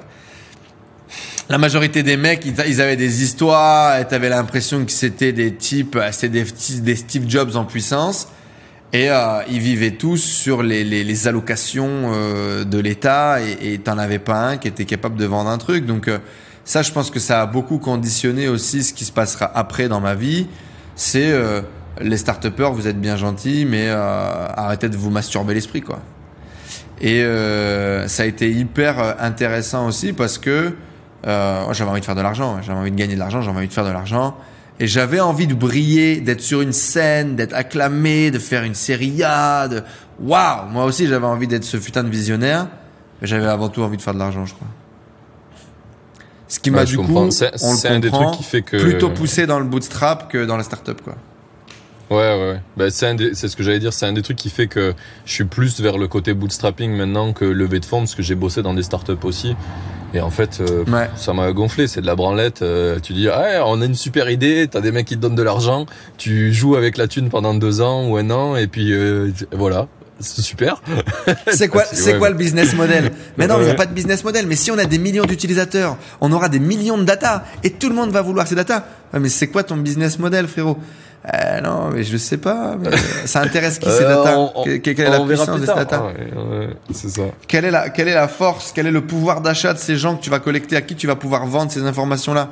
Là, tu as récupéré des datas de kiddos de 14 ans euh, qui s'amusent à, à, à- à repartager euh, tes trucs inutiles. Enfin, tu vois. Et donc, effectivement, je- je- j'ai pris une direction bootstrap. Je pense que j'ai été... on- on- tu vois, la, la, la vision égocentrique euh, ou, euh, ou égocentrée euh, de gagner beaucoup d'argent dans l'American Dream, euh, euh, du de Wall Street and Co, euh, qui a pu abonder dans mes veines à ce moment-là, plus le côté marketing en ligne un peu euh, bling bling, flamboyant, de, de faire beaucoup d'argent. Je pense que j'ai été séduit par ça, j'ai été déçu par ça après, bien évidemment aussi, mais j'ai été aussi séduit par ça et euh, ça m'a donné une direction, tu vois. Ça m'a donné une direction. Et après, je vais en gros, euh, tu sais, la première année, je dois lancer genre une quarantaine de projets. Quand je dis projet, c'est euh, landing page, envoyer du trafic, essayer de mesurer de la data, idée pourrie, on passe à autre chose. Euh, euh, comme un incubateur de talent en ligne, je suis allé chercher des mecs. euh, en fait, j'ai très vite compris que moi sur YouTube, tout le monde s'en battait les couilles. hein. Je faisais une promotion, tout le monde s'en battait les couilles. Je vendais un truc, tout le monde s'en battait les couilles. Et je me disais, mais tiens, c'est bizarre. J'ai l'impression que ce que je dis, c'est censé, c'est connecté au métier. J'ai rencontré plein de gens hyper cool. Pourquoi est-ce que ça marche pas? Bon, et en fait, j'ai compris que j'avais aucune autorité. Et donc, en fait, tout le monde s'en battait les couilles. Donc, moi, pour acquérir un prospect qualifié qui me fasse confiance et qui l'achète, c'était beaucoup plus compliqué que prendre déjà quelqu'un qui avait une autorité sur un marché. Et donc là, je suis allé chercher des gens qui avaient des passions un peu chelous. Genre, à un moment donné, j'étais sur un projet de thé. Ah, les passionnés du thé. D'accord? Donc, les sachets de thé, machin. Et en fait, ce qu'il Ouais. faut savoir, c'est que le thé, par exemple, importé du Japon, de je sais pas quoi, de mes couilles, ça coûte une tonne. Et que euh, les mecs sont prêts, en fait, à mettre un budget conséquent là-dedans parce qu'ils veulent des produits de qualité, ils veulent suivre un truc, un machin. Ok, niche parfaite, on y va, tu vois. Et donc, l'idée, c'était de faire du contenu, de vendre du contenu pour euh, mieux sélectionner ton thé, mieux distiller ton thé, euh, j'en sais rien, tu vois. Et derrière, vendre les produits. Euh, j'ai fait ça dans le poker, un projet qui s'appelait euh, euh, Poker Gagnant, pokergagnant.fr, euh, sur lequel j'avais même racheté euh, la marque, euh, déposé, etc. Et j'ai pris un pro qui s'appelait euh, Steven Moreau. euh, qui était un ancien pro euh, sponsorisé, etc., qui était encore commentateur Poker Star France à l'époque où je commence à travailler avec lui. Et, euh, et ça cartonne, c'est-à-dire qu'effectivement le levier d'autorité il est énorme. Je capture, moi je sais pas, j'avais galéré à avoir euh, 1000 leads en un an euh, sur YouTube euh, en jouant avec mon caca. Et, euh, et euh, là en deux semaines j'ai, euh, je sais pas, euh, 8000 leads euh, de gens qui disent Ah Steven, on t'aime Tu sais, qui répondent à tes messages automatiques en disant euh, C'est vraiment génial ce que tu fais, euh, ouf, ce conseil est incroyable. Euh, et le business model est très simple en fait, hein, vendre de la formation en ligne pour euh, aider les gens à gagner de l'argent en jouant au poker. Parce que 80% des joueurs sont perdants. Et, euh, et, euh, et c'est en fait en, en améliorant 20% de leur jeu, euh, tu peux améliorer 80% des résultats. Donc il y a un vrai effet de levier, tu peux faire un vrai avant-après, et c'est très facile. Et donc là, je lance euh, le lead magnet, euh, le petit produit, le produit un peu plus cher, la liste d'attente, le lancement orchestré, semi-orchestré, euh, et, et le truc euh, cartonne. Et donc là, je me rends compte que les compétences marketing sont bonnes, etc., machin. Sauf que je m'entends pas avec euh, Steven. Euh, Au bout de trois mois, ça marche pas. C'est une galère pour créer du contenu. Je suis obligé d'aller chez lui, euh, en banlieue parisienne, pour créer du contenu avec lui, euh, travailler les scripts et tout. Puis moi-même, j'apprends tout ça en même temps, tu vois. Donc c'est hyper compliqué. Euh, je me rends compte que cette histoire d'incubateur, elle est cool, mais que j'ai pas les ressources, que je fais tout moi-même, que je suis en mode gitan, Ouais. Euh, puis que ça me gonfle de manager des gens, quoi, tu vois. Euh, C'était quoi donc, les, euh, les- T'es arrivé à combien de revenus sur le truc du poker à peu près? Avant que ça commence On à a te- fait, euh, je sais pas, genre euh, 10K. 10K en 3 Ouais. mois. Ça Euh, va. 10K en 3 mois. Mais ce qui était, ce qui était fou, c'était que ton produit à 27 euros, qui était le produit que tu vendais juste derrière le lead magnet, il se vendait en automatique pendant que tu te branlais. Et que euh, le lancement de ton produit à, à, à, à 150 euros, je crois que j'avais vendu ça en pré-launch, euh, il s'était vendu full book euh, deux heures après que tu avais envoyé l'email. Et euh, je me souviens, euh, le, le soir là, je suis au restaurant euh, avec des gens, mon email pas, Stripe sonne, et on a fait plus de 1000 euros de vente dans la journée. Et là, je me dis, ok, il y a un monde parallèle qui existe. C'est pas, pas que du mytho, c'est du réel, quoi. Et euh, après ça, je vais lancer un produit dans le, dans gagner de l'argent sur le trading, etc. Euh, je vais, c'est, un peu de la merde, mais euh, je vais tom- je vais tomber crédule, on va dire, naïf, des robots de trading. J'ai vraiment l'impression d'avoir trouvé un truc qui est capable de générer de l'argent et de faire gagner de l'argent à tout à chacun. Moi le premier. Et et on va perdre beaucoup d'argent. On va perdre beaucoup d'argent parce que le- ce robot va fonctionner pendant deux mois euh, jusqu'au jour où en fait le trader que l'on suivait va tout perdre. Euh, Oh, donc tout perdre, c'est-à-dire tout ce que tu as sur les comptes de trading, plus l'argent que tu as réinvesti parce que ça marchait grave et tu avais vraiment l'impression de te gaver. Et donc moi à ce moment-là, euh, je vais découvrir des trucs de ouf, genre euh, bah, vendre de la formation en ligne sur ce sujet-là, donc un tutoriel pour installer le logiciel, etc., machin, euh, voilà. Et, euh, et la puissance de vendre de l'argent. Donc quand tu vends de l'argent et du résultat entre guillemets garanti et tout, c'est c'est c'est ça a jamais converti aussi facilement. C'est-à-dire tout le monde me tombait dessus. S'il te plaît, aide-moi, Ouais. grand prince. Et euh, et le truc de malade, c'est l'affiliation.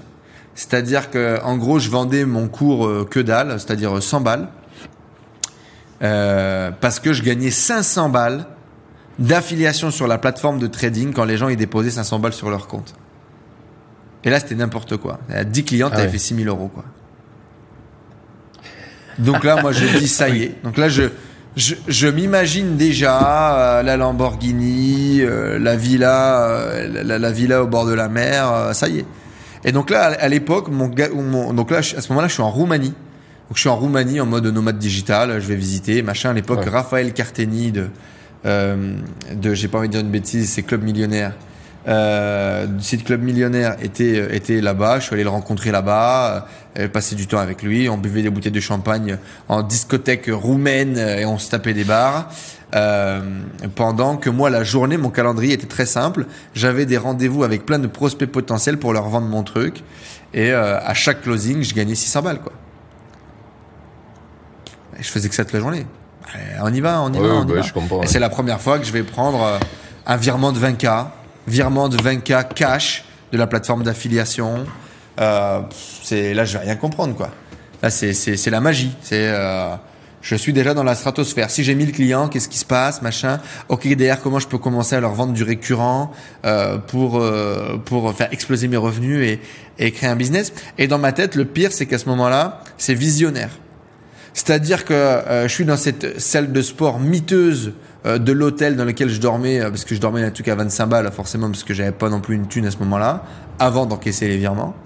Et euh, je me disais, mais tu sais, je m'imaginais déjà, je me picturais en interview en train de dire, voilà, comment j'ai révolutionné l'épargne du petit consommateur, euh, parce qu'on garantissait un truc du style 10% par mois, tu vois.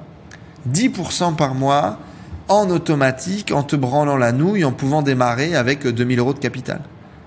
C'était insensé le truc, tu vois. Mais moi, j'en ai aucune idée. Moi, à ce moment-là, je me dis, euh, ok, ça marche, l'argent il rentre sur le compte, euh, c'est bon, tu vois.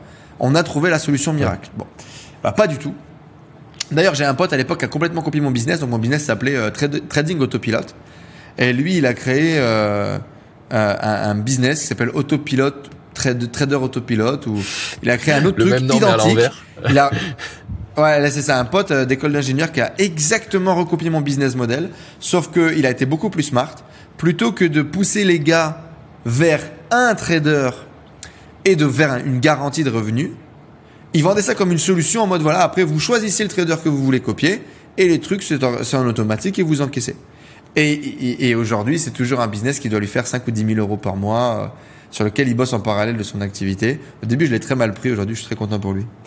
Et euh, bref, ceci étant dit, ce, ce truc, quand, quand il m'a explosé à la gueule, parce que euh, le trader fait perdre de l'argent à tout le monde, j'avais foutu 30 000 balles, qui étaient les seules économies de toute ma vie, euh, que j'avais gagné en vendant les formations et en affiliation, que j'avais refoutu dans le truc du trading, que je perds. Euh, les gens euh, se retournent vers moi, parce que c'est moi qui leur a vendu. Je m'étais associé avec un mec qui justement avait amené cette solution de trading et qui était censé être le gars qui connaissait le trading, qui connaissait que dalle, euh, qui me dit non mais euh, en gros euh, terminé quoi. Moi je, je, je me barre, tu vois. Le mec il me dit moi c'est pas mon problème. Ça marche pas, les gens ils le savaient quoi. Ils sont ils sont grands, tu vois, ils se démerdent. On avait créé une boîte déjà à l'époque en Angleterre sur lequel on s'était associé et tout. Ça, je m'étais vu, j'avais picture le truc. Tu vois. Et euh, on a fait zéro de CA. euh, pour fermer la boîte, il fallait 200 balles. J'ai envoyé un message à ce type euh, que je ne citerai pas parce que ça n'a pas d'intérêt. Euh, puisque je lui en veux pas. À mon avis, il était aussi con euh, que moi à l'époque. Et, euh, et il m'a dit non, non, mais euh, moi j'ai pas de thune, c'est bon, moi je m'en bats les couilles. Je dis ah, mais c'est connecté à Revolut parce qu'on avait pris Revolut Pro à l'époque. Et Ouais. je dis moi j'ai un compte perso Revolut et j'utilise mon compte. Donc c'est, c'est- ça la fout mal, tu vois. De, en fait, il nous demandait genre je sais pas les 200 euros de frais de, de banque, tu vois, qu'il fallait qu'on paye pour Ouais. solder pour solder la boîte. Et il dit non, moi je m'en bats les couilles, je m'en sers pas de mon compte Revolut. Ça a été des belles Yes, leçons. merci. Ça a été des belles leçons. Ouais. Et, euh, et bref, et à ce moment-là, l'e-commerce va commencer à marcher pour moi. Euh, donc le dropshipping, vraiment. C'est-à-dire qu'en gros, j'avais eu des, des tu sais, j'avais eu une vente, mais après, après cette vente que j'avais fait via Messenger en poussant un truc sur mes propres réseaux, la publicité va jamais vraiment marcher. Je vais toujours être très frileux d'investir de l'argent et je vais jamais vraiment réussir à décoller un business euh, sustainable, tu vois. Euh, je vais racheter Ouais. des sites internet. Je vais racheter un site qui s'appelle euh, Star Wars Collection et universcollection.com euh, qu'aujourd'hui d'ailleurs je n'ai plus, euh, que j'ai perdu les noms de domaine parce que j'étais jeune et con. Et donc je vais racheter deux sites, euh, deux, ces deux sites internet sur vente de sites à 3000 euros qui sont censés générer plus de 3000 euros de marge par, euh, par an Moi. Et Ah, euh, même beaucoup plus, genre 5-6 000, tu vois. Donc moi je suis là en mode, ah super, euh, je vais avoir un business et puis je vais rentabiliser mon business rapidement. Et en plus ça faisait du dropshipping, mais pas du dropshipping AliExpress, dropshipping depuis les États-Unis. Ça faisait beaucoup de précommandes sur des sabres laser à 400 euros euh, des States, avec sur lequel on avait des bonnes marges conséquentes. Et en fait comme c'était de la du dropshipping en précommande, bah les clients, il n'y avait pas de downside. Nous, on avait les fournisseurs, on avait tout. Ça avait Ouais. l'air magnifique sur le papier, tu vois. Bon, dans les faits, euh, j'ai racheté le truc, euh, j'ai fait deux ventes d'une mauvaise hache Gimli. Euh, j'en bave sur mon bureau. J'ai vendu une hache Gimli, je m'en souviendrai toute ma vie, à 100 balles. Euh, effectivement, en SEO tout seul, euh, mais cette hache, j'ai jamais pu la sourcer et euh, j'ai dû rembourser le client. Et, et bref, en fait, Oh, je sais pas si le mec avait trafiqué les stats ou. Mais bref, je me suis fait enculer, quoi, comme un, comme un bon newbie. Euh, et donc, vénère, j'ai transformé ces sites en foutant du catalogue AliExpress et en bombardant comme un gros porc euh, sur du catalogue AliExpress. Ce qui n'est pas bien et qui n'est pas légal, donc ne faites surtout pas ça chez vous. Euh, mais voilà, c'est comme ça que j'ai j'ai j'ai commencé à. Alors, j'avais d'abord eu des résultats avec ma boutique de poker parce que j'avais eu cette idée de faire un écosystème. Donc, quand je lance pokergagnant.fr, je lance également Ouais. pokerdenim.com. Et euh, donc, je faisais trois trucs. Je faisais de la formation, l'affiliation, donc faire de l'affiliation pour les rooms de poker, et euh, leur vendre du matos. des jetons, des tables, des goodies, des vêtements, tout ce que je pouvais leur vendre, je leur vendais. Donc en gros, un prospect que j'acquéris sur un business, il fait toute la tournée des Grands Ducs et moi je maximise ma LTV, tu vois. Ouais. Loin d'être con, hein, tu vois, il y avait déjà des idées à l'époque, tu vois. Euh, et donc Ah, ça c'est vraiment mal, la ouais. première boutique de dropshipping, euh, première boutique de dropshipping qui va commencer. l'expérience. hein. là. 200-300 euros par jour. On arrive à faire un peu d'argent, mais très peu de marge. Et puis euh, beaucoup de SAV que je faisais moi-même. Euh, on vendait des bagues tête de mort poker euh, à 19 balles à Johnny, tu vois. Euh, bon, c'était rien de, ouf. J'ai jamais vraiment réussi à scaler ça. Et je vais finir par revendre cette boutique à, à 1500 euros, je crois, un truc comme ça, à un membre de la communauté. Et du coup, à ce moment-là, Poker de Nîmes m'a donné des résultats. J'ai appris un peu à faire de l'ADS, mais rien de conséquent. Euh, derrière mon expérience pour rattraper, on va dire, ma perte euh, sur euh, ces boutiques Star Wars, trucs de collection, etc., vont me permettre de mettre vraiment les mains dans l'ADS et de commencer à faire mes premiers résultats, 400 euros, 500 euros par jour. À l'époque, il y avait une barrière. C'était fait 500 euros par jour. Euh, Sébastien Cerise, dans sa formation, quand tu passais les 500 euros par jour, tu commençais à faire, partie de son groupe d'élite. Et donc, tout le monde cherchait à faire 500 euros par jour. Et donc, je me souviens, je passe cette barre de 500 euros par jour. On est euh, milieu 2017. Euh, et je lance d'autres sites en parallèle. Et je commence à travailler avec un mec qui s'appelle Imad, qui était un gars de la communauté, qui avait vraiment envie de bosser avec moi et d'apprendre un peu les ficelles.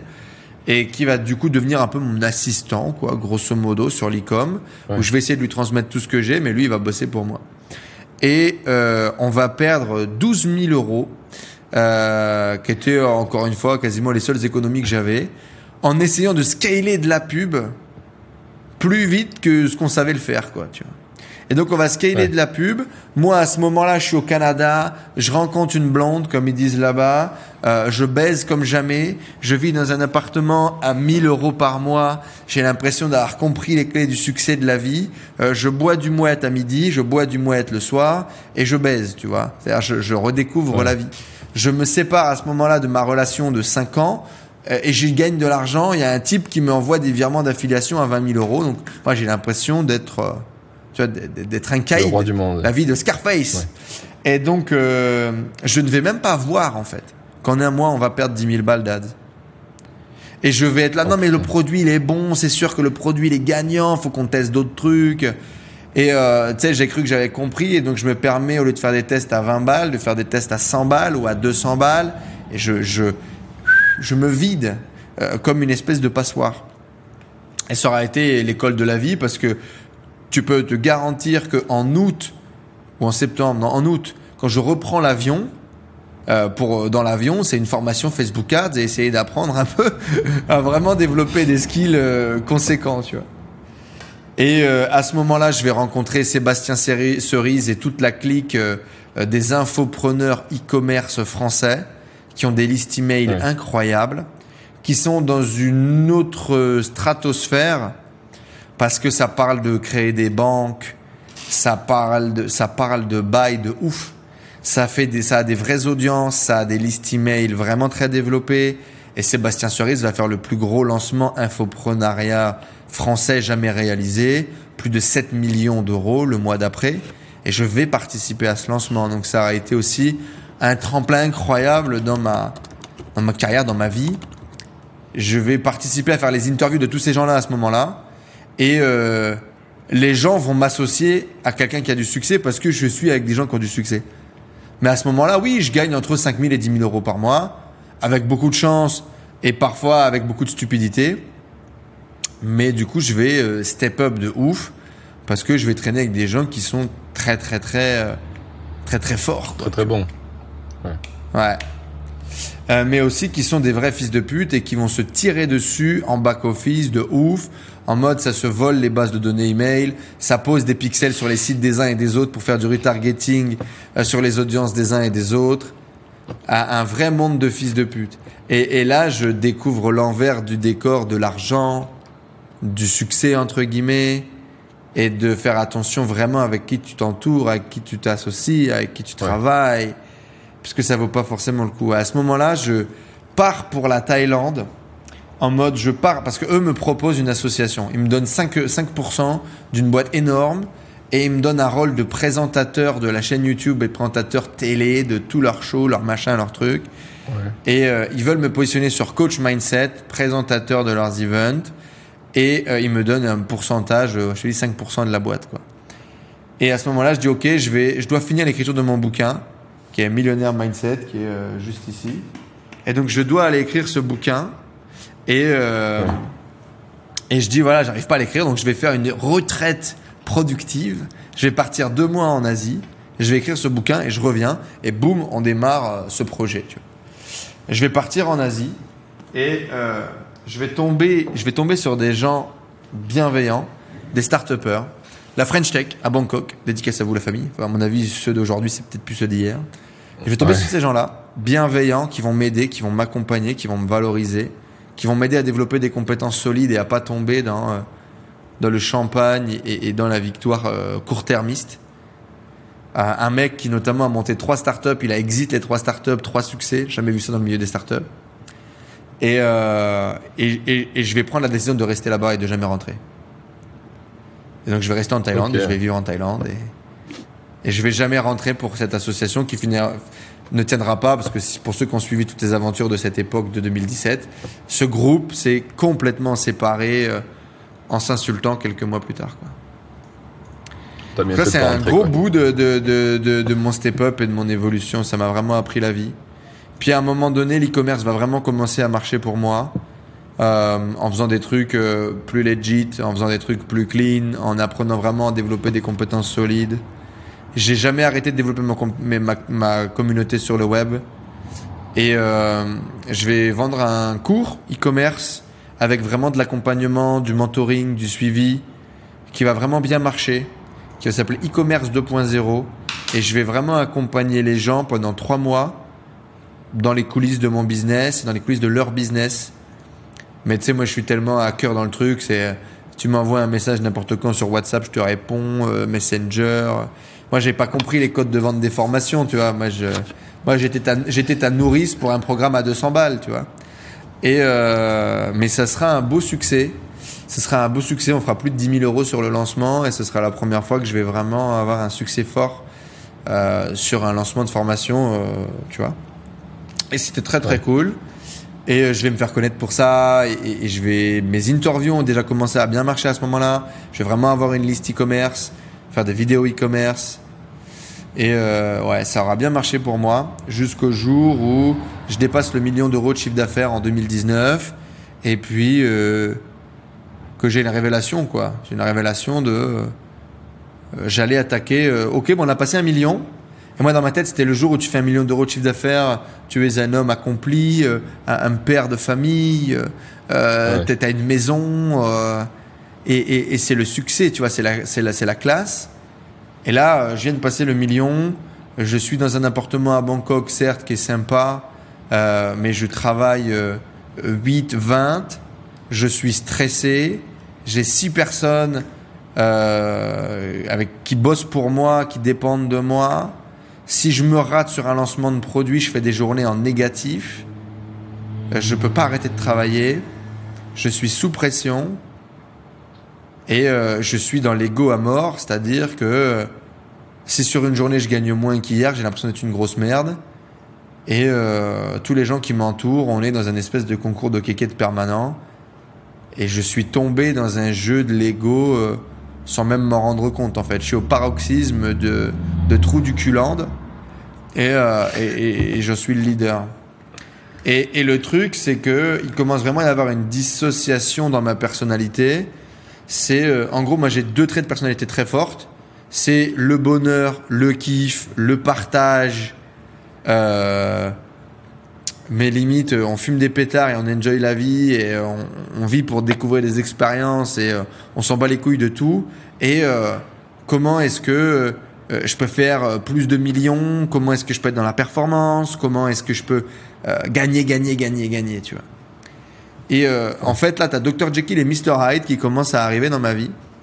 Et en gros, euh, euh,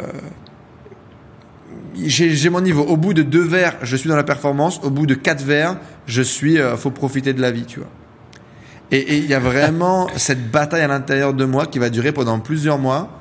Où tous les potes qui sont avec moi d'ailleurs à cette période sur Bangkok sont au courant, le savent, en rient. Il y a des mèmes de moi sur ce sujet, tu vois, ou en mode. Euh, quelqu'un qui vient trop en mode performance, il dit attends, attends, resserre un verre à Enzo, tu vois, il va t'expliquer à quel point c'est important quand même d'être heureux tous les jours et, et la gratitude et le machin. Et, euh, et, et en même temps, c'est resserre-lui un verre si tu veux faire un million de plus, tu vois. C'était, complètement épique. Et, je suis malheureux de ouf à ce moment-là dans ma vie parce que euh, j'ai l'impression d'être un fils d'eux euh, qui vend des trucs chinois dont tout le monde s'en bat les couilles en faisant du push sur de la publicité avec un taux de retour et un taux d'insatisfaction client qui est, qui est quand même assez élevé parce que euh, même si j'ai déjà un agent à ce moment-là, on est sur de la livraison en 20 jours et euh, Ouais. grosso modo je fais de l'oseille pour faire de l'oseille quoi, tu vois. Je fais de l'oseille pour nourrir un ego euh, qui me dégoûte de plus en plus. Et en parallèle de ça, je fais mon premier séminaire Tony Robbins en 2017. Et quand je vois le mec sur scène, je dis ah, putain, je veux faire ça de ma vie, quoi, tu vois. Je veux euh, créer ce, ce, ce, ce, niveau de bonheur, de clarté, d'épanouissement dans le, dans le cœur des gens. Et je veux avoir un impact social euh, sur les gens qui m'entourent. Et je veux transformer la vie des gens. Et en même temps, Yes. je, je- j'ai l'impression de pas du tout faire ça et, et d'être à l'opposé même des valeurs que je défends. Et donc j'arrête, euh, je décide d'arrêter l'e-commerce début d'année 2019. En mode euh, les dropshippers c'est des fils de pute et euh, euh, si tu fais pas quelque chose dans ta vie qui a du sens, c'est que t'es un gros connard. En gros, c'est soit tu fais de l'argent, soit t'es quelqu'un de bien. C'est vraiment ce que j'avais créé dans ma tête, tu vois. Ouais. Bah, c'est ce que tu avais vécu, quoi, finalement. Ouais. Aussi. Et c'est l'image que j'avais de moi-même. C'est-à-dire que j'avais l'impression que ou tu devais choisir entre être quelqu'un de bien ou faire de la thune. Et du Frustration coup, de t'as ouf. choisi d'être quelqu'un de bien, c'est ça Quand t'as Ouais, arrêté. en, en- en- sur la base de ce que je croyais être quelqu'un de bien aussi à l'époque, c'est-à-dire que, Ouais. et c'est ce que j'ai découvert plus tard. En gros, pour la faire courte, je vais me démarrer dans le coaching et dans l'accompagnement. Je vais pas avoir les couilles tout de suite de dire je veux faire du développement personnel. Je vais dire je vais faire du coaching business. Euh, plus tard, ça évoluera faire du coaching développement personnel. Mais bien évidemment, j'ai perdu 40 000 euros de revenus par mois euh, sur cette transition, hein, euh, que je ne vais pas digérer, que je ne vais pas accepter, parce que mon partie performance, elle va pas du tout être OK avec ça. Euh, même si finalement, je vais économiser plus d'argent durant cette période, parce que je vais dépenser beaucoup moins, devenir plus smart avec ma thune. Euh, je vais économiser de la thune, tu vois, plus qu'avant, que quand j'en gagnais euh, 44 plus, mais ça c'est un autre problème. Mais du coup, je vais être dans la scarcity money, je vais être stressé au point de vendre des offres de coaching à l'heure et d'avoir un agenda où je travaille de 8 à 20 pour faire du coaching, pour faire de la thune. Et donc au final, même ça, je deviens esclave moi-même de ce que j'ai construit. Et euh, par contre, dans toute cette phase-là, je vais être vraiment dans atelier de développement personnel, questionnement, introspection. Quelle est la mission de la vie?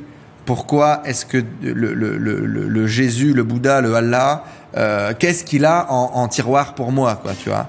Qu'est-ce que je fous là? Quelle est ma mission divine? Quel est le talent incroyable caché que j'ai au fond de moi?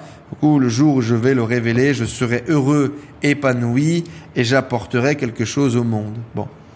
Et dans cette quête-là, en fait, j'ai compris que tout ça, c'était de la grosse merde, qu'on se racontait l'histoire qu'on avait envie de se raconter, et qu'il fallait que j'arrête de me triturer euh, et la bite et l'esprit, et que je va. commence à faire des trucs, euh, et, et que je me bouge un peu, tu vois. Et donc, je vais recommencer l'e-commerce milieu d'année euh, 2020 à peu près, avec une vision complètement différente, beaucoup plus qualitative, avec euh, des sites long terme, avec une vision SEO, avec une vision revente de la boutique, valorisation de la boutique, avec une obsession pour l'optimisation des process et l'optimisation du business, et surtout des business qui ne me prennent pas de temps, des business qui peuvent travailler sans moi. C'est mon partenaire qui s'appelle Tristan, qui euh, dirige l'agence qui s'appelle Ingenious Marketing à Paris, qui, en parallèle de son agence, pour apprendre le SEO, a lancé une boutique. Et du coup, lui gère ses boutiques en parallèle de son agence. Pour te dire, euh, trois heures par semaine, tu vois. Et il est pas du tout e-commerçant. Et son truc marche. Et donc, du coup, je dis, bah, vas-y, euh, je t'achète un site. Donc, il me fait un site et ça marche. Je dis, bah, du coup, vas-y, je t'achète un deuxième site. J'achète un deuxième site et ça marche. Et ça me demande quasiment pas de taf, tu vois. Un mec au SAV, un mec au produit et terminé, bonne soirée, le truc qui travaille tout seul. Alors, c'est pas des revenus, euh, je fais plus de 0 à 4000 euros en deux jours. Mais je Ouais. fais de 0 à 10 000 euros par mois en deux mois, trois mois, quatre mois. Et pas de publicité Facebook, donc pas de blocage, donc pas de problème, donc pas de community management à faire. Le panard, tu vois. Et donc je dis, ok, si je lance 10 sites, qu'est-ce qui se passe? Est-ce que si je lance 10 sites, je fais 300 000 par mois? Et là, du coup, revient Enzo Performance, revient Enzo de, ok. Et en développement personnel, grosse claque de, euh, en fait, tout ça c'est de la merde. Tu peux très bien gagner beaucoup d'argent et être quelqu'un de bien. Tu peux très bien ne pas avoir de thunes et être une grosse merde. Euh, tout ça, ça n'a rien à voir en fait. Ça dépend de, de ce que tu en fais, ça dépend de qui tu veux vraiment être au fond. Et en fait, il y a eu cette espèce d'alignement euh, qui pourrait paraître euh, comme un discours euh, développement personnel ou, un peu spirituel perché euh, euh, sur lequel tu as envie de te tartiner les couilles avec. Mais non, non, il y a vraiment cette idée d'alignement de qui je suis, qui j'ai envie d'être et qui je crois que je suis, ou comment est-ce que moi-même je me vois. Et il y a acceptation de beaucoup de mes parts d'ombre, comme l'hypercroissance, comme l'hyperperformance, comme gagner beaucoup d'argent sans raison, juste parce que ça a l'air drôle, avec euh, alignement de toute cette partie, euh, gratitude, bien-être, développement personnel, coaching, apport de valeur, essayer de créer un monde meilleur. Et il y a eu un fit entre tous ces trucs et le business que j'étais en train de développer. Aujourd'hui, on est plus ou moins toujours là-dedans. Voilà. Ok. Je sais pas si ça fait sens, mais Et si si, grave, grave. En fait, je pense qu'il y a toujours un côté où euh, ça commence à faire sens au bout d'un certain moment. Tu sais, c'est euh, l'histoire de Connect the Dot de Steve Jobs, quoi. C'est qu'au début, tu comprends pas Ouais, tout ce que ça. t'as fait, Toi, ça n'a aucun sens, et puis plus t'avances. Euh, et quand tu Et regardes donc dans ça, c'est arrivé il y a- y a que combien ça de temps sens. C'est Bah, ce- je te dis, euh, éclaircissement, mi, ça mi, avait quand mi, de- mi 2020, mi 2020, euh, mi 2020 après une grosse année de dev perso. Parce que en gros, en, en- en octobre 2019, je quitte la Thaïlande pour aller m'installer en République dominicaine. Et euh, le grand départ, euh, le grand renouveau, changer d'environnement social, se couper aussi des personnes toxiques, des personnes qui m'avaient aussi moi ancré dans ce personnage Ouais. que j'avais créé autour de l'argent, de gagner beaucoup, de blabli, de blabla. Euh, pour, euh, pour vraiment me poser des questions de, de qui je suis, qui je veux être, etc. Donc je dirais une grosse année de développement personnel, avec un gros chiffre sur YouTube, avec un gros chiffre de site internet, ou en fait avec un truc où j'ai essayé de partager en même temps à tout le monde ce que je vivais sans vraiment comprendre ce que je vivais, ce qui a été très mal interprété d'ailleurs, du coup par, par tout le monde, et ce que je peux comprendre. Et, euh, et ouais, un an à peu près. Un an pour réconcilier toutes les parties de moi-même et euh, accepter que euh, je suis un connard et c'est ok. Accepter que je suis une bonne personne qui va apporter sa pierre à l'édifice pour améliorer ce monde et être dans l'accompagnement des gens et aider les gens qui ont envie que je les aide et en même temps de, faire de la thune et de, de, de réaliser des caprices d'enfants et que tout ça c'était ok. Et aujourd'hui, on en est où? On en est dans la même chose. euh, euh, business e-commerce, plusieurs business e-commerce avec plusieurs sites qui ont des stratégies euh, différentes, certaines très long terme, certaines beaucoup moins long terme, avec euh, des marketing plus ou moins agressifs en fonction de ce que j'ai envie ou besoin de faire, avec une, euh, un, business d'accompagnement et de coaching qui est aujourd'hui principalement autour de, de groupes de mastermind en ligne qui s'appelle La Tribu, qui est ma communauté, dans laquelle je m'efforce d'être justement cette personne qui lead, qui partage depuis la vulnérabilité, depuis, de- depuis mes défauts, depuis mes erreurs, depuis mes échecs et aussi depuis mes réussites. Et où, j'essaye de créer cette communauté de, de, de leaders, d'entrepreneurs euh, et, et de leur montrer qu'on n'a pas besoin d'écraser les autres pour grandir, on n'a pas besoin de, de, de se tirer dans les pattes pour pouvoir avancer et qu'au contraire, si on s'entraide et qu'on crée une vraie communauté euh, qui, qui, qui, qui crée des, des spirales positives, alors on peut vraiment créer des trucs incroyables qui nous dépassent. Avec des groupes de travaux euh, dans l'e-commerce, dans le consulting, avec des groupes de niveau, des gens qui sont débutants ou de gens qui font de 100 000 euros et qui veulent aller faire le million d'euros par an. Et euh, aujourd'hui, c'est- là-dessus. Et en gros, ça, ça fait à peu près euh, 100, entre 100 et 130 000 euros par an, plus ou moins, avec un peu de coaching Ouais. individuel. Grosso modo, je prends trois coachings individuels par mois sur des gens que j'accompagne pendant trois mois, qui sont en général des, des entrepreneurs qui soit pètent un câble dans leur vie parce qu'ils ont des résultats, mais, mais qui, qui sont plus du tout OK avec qui ils sont, euh, soit avec des gens qui veulent scaler leur business et avec lesquels on partage beaucoup de valeurs et, que je m'amuse à, à accompagner. Et, euh, et avec des business e-commerce du coup qui, qui tartinent leur sœur euh, pour faire un maximum de cash et, et- et- et pousser les business au maximum de ce qu'on peut pousser. Aujourd'hui, je me suis lancé un challenge sur YouTube qui est de faire un million d'euros de ventes par mois en e-com, euh, qui est un challenge que j'ai aucune idée si je vais euh, réussir à l'atteindre, mais qui mathématiquement, selon mes plans, c'est possible. Tu fait un business qui fait 100 000, il faut le dupliquer 10 fois pour que ça fasse un million d'euros par mois. J'avais oublié que c'était beaucoup Ça- plus ça compliqué à gérer, à manager. Et, et, et, et, et- et en back-office, aujourd'hui, on a 20 personnes qui travaillent sur ce projet pour essayer de le rendre euh, possible. Euh, J'ai décidé de tout vloguer pour tout partager sur YouTube. On est au 8, 10e épisode. Le bilan du mois numéro 2, c'est 100 000 euros. C'est 100 000 euros par mois. Donc on est, on est à Ok. 10% de notre objectif. On, en- on est encore un peu loin. Mais en tout cas, on avance et on teste des stratégies. Là, on, on vient de trouver une stratégie qui devrait nous permettre de... On a 12 sites aujourd'hui, dont 10 qui font vraiment des ventes et 2 qui sont en cours de finalisation. Et on a trouvé une méthode qui nous permettrait de scaler sans dépenser de l'argent en plus et de passer à 50 sites. Si notre stratégie fonctionne, ça devrait nous aider à aller au million.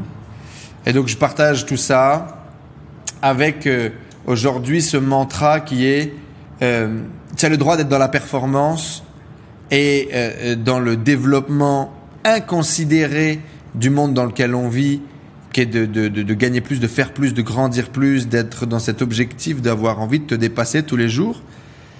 Et en même temps avec le truc de viens, le plus important dans la vie, c'est quand même de pouvoir le partager avec les potes, de boire des verres, de faire des expériences de ouf, d'être dans la gratitude tous les jours et que ton bonheur et, ton état émotionnel doit être une priorité avant tout. Et voilà, c'est ce que j'essaie de partager aux gens, que, qu'on peut réconcilier ces deux traits de nos personnalités et, Ouais. et que au contraire, moi, ça m'a aidé à, à passer euh, en, je sais pas, ça fait un peu putaclic, mais en six mois, on fait de, de, de 50 000 euros par mois à 250 000 euros par mois. C'est fou, tu vois. Et je, je, Non, non, je mais- cherche même pas en fait à faire 250 000 euros par mois. C'est juste que j'ai été con un jour et je me suis dit, tiens, si on fait x 50 sur le nombre de sites, est-ce qu'on peut faire un million par mois? Ben je sais pas, mais on y va en fait. On y va, puis je trouve ça drôle d'essayer de se dépasser, je trouve ça drôle de pouvoir le partager, je suis associé sur ce projet, et comme je l'ai dit, on a 20 personnes qui travaillent autour de nous, avec nous, et je trouve ça fou de, de, de, de me dire qu'on est capable d'impacter la vie des gens, de créer, de construire quelque chose, de l'idée des gens d'un point A à un point B, de les amener dans tes, dans tes conneries, dans tes rêves, dans tes envies, et qui peuvent en retirer quelque chose. Et, euh, et voilà, et aujourd'hui, je suis beaucoup plus heureux qu'hier. Je me prends beaucoup moins la tête qu'hier. Je travaille peut-être, alors pas en ce moment, parce qu'en ce moment, on a pas mal de galères et je bosse comme un, comme un enculé. Euh, mais euh, il y a encore euh, deux mois, je bossais beaucoup moins qu'avant. Et pourtant, on avait, on avait des, des résultats qui étaient beaucoup plus sexy qu'avant, quoi. C'est parce que là, tu Voilà un big te résumer mon aussi. parcours, euh, frérot. Ouais, C'est- drôle. beau. euh, Et je suis assez persuadé. Faut que j'arrête de le dire parce que plus je vais le dire, plus je vais le, enfin, plus ça va, je vais créer cette réalité. Mais je dis à tout le monde que je vais, je vais faire le million par mois et ça va tellement me gaver parce qu'il va y a tellement il va falloir bosser pour euh, que ça soit sustainable, quoi. Tu vois, tellement de choses à manager, à gérer, etc. Et euh, c'est même pas toi bosser en, temps- en- en nombre d'heures, c'est qu'il va falloir recruter des gens, former des gens, faire que ces gens bossent bien, soient heureux, soient épanouis et continuent de faire avancer ton business. Que, que waouh, c'est beaucoup de choses à gérer et beaucoup de problèmes à anticiper et à solver que je crois que je vais atteindre le million, puis je vais downscale parce que ce sera, ce sera plus cool, quoi, tu vois. On va vraiment Ouais, être non, dans le mais je te 20-80 et il y a des échelles. Mais il faut que j'arrête de dire ça parce que c'est la vérité. C'est pas vrai. Quand on va atteindre le million, je serai tranquille, je bosserai 4 heures par jour et, euh, et on encaisserait un max parce que c'est disponible. Voilà. Ah, Après, après, ça peut même être une, une autre option de se dire, ok, je fais le million avec ces sites et euh, une fois que j'ai atteint le million, je vais les revendre et ça va être euh, pas, avec moins de sites, je ferai aussi bien et en plus j'aurai les sous de côté de tous les sites que j'ai vendus, quoi. Donc, euh, Ouais, c'est le plan. C'est le plan. C'est Voilà. le plan, c'est-à-dire que typiquement, on va faire rentrer tous les sites sur une structure française pour justement pouvoir coter une boîte, avoir des bilans, blablabli, blablabla. Et l'objectif, c'est la revente. Ouais. C'est-à-dire qu'en fait, l'objectif, c'est de faire un million par mois. Alors, euh, je suis pas fou, hein, je vais pas faire un million par mois tous les mois. L'objectif, c'est de faire un million par mois entre euh, novembre et décembre 2022. Donc, je me suis mis aussi un horizon de temps, tu vois. Je me suis pas. Même si j'espère bien quand même que novembre, décembre 2021, on fasse peut-être 600, 700, je sais pas, tu vois. On va voir jusqu'où on peut aller. ouais. Et j'espère bien scorer un peu. Et mon objectif, c'est voilà, fin 2022, on score le million par mois. Euh, donc on aura peut-être fait des mois, peut-être à je sais pas 200 000, mais d'autres mois peut-être à, à, à un million, c'est l'objectif. Et derrière, euh, on, on- on fait tout estimer et on revend euh, janvier, février après le pic. Un business, faut toujours le vendre à son max. Et donc du coup après le gros pic, un million de CA, en gardant des marges, là, bien évidemment, je vais pas faire des, je vais pas m'amuser à, à dépenser plus de budget pub. Hein. Mon objectif, c'est de gagner de la, de gagner de la thune. Parce que je sais qu'il y a beaucoup de gens qui ont scalé des business euh, à break-even pour pouvoir euh, dire, ah, ouais, je fais un million par mois. Non, moi, je m'en bats les couilles. hein. Voilà, moi, c'est pour, euh, comme dirait l'autre, c'est pour payer mes pubs et ma coca. euh, donc, faut, faut que ça, faut que ça crache du crash, quoi. Faut, faut que ça fasse du fric. Tu caches, ouais. Donc nous, non, c'est de conserver, euh, conserver au moins 20% de marge.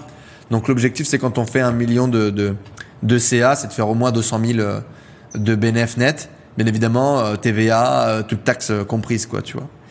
Et si on a réussi à faire ça, on sera très content. Et du coup, comme tous les sites sont montés avec une logique et une stratégie SEO, tu revends très très bien ces boutiques en général, avec en moyenne, en gros, ton CA mensuel lissé sur l'année x 12 pour des Ouais. boutiques SEO qui ont vraiment des positions solides. Du coup, si tu as une boutique qui fait un CA moyen annuel de 500 000, ça veut dire que tu as un shop à 500 000. Si j'ai 50 shops, alors les 50 shops ne feront pas ce genre de résultat, on en est bien conscient. Ouais. Mais admettons, tu vas avoir 3-4 gros shops qui vont valoir 500 000 chacun peut-être. Déjà dur à trouver des clients, mais pourquoi pas. Et d'ailleurs, je vais avoir une ribambelle de sites qui va coûter entre 50 000 et 100 000 euros à la, re- à la revente. Moi et mon pote, on prend euh, un million, 2 millions chacun. Et puis on va branler des otaries euh, en Islande, quoi. Tu vois, j'en sais rien, on dira pas autre chose. Ok, c'est un beau plan.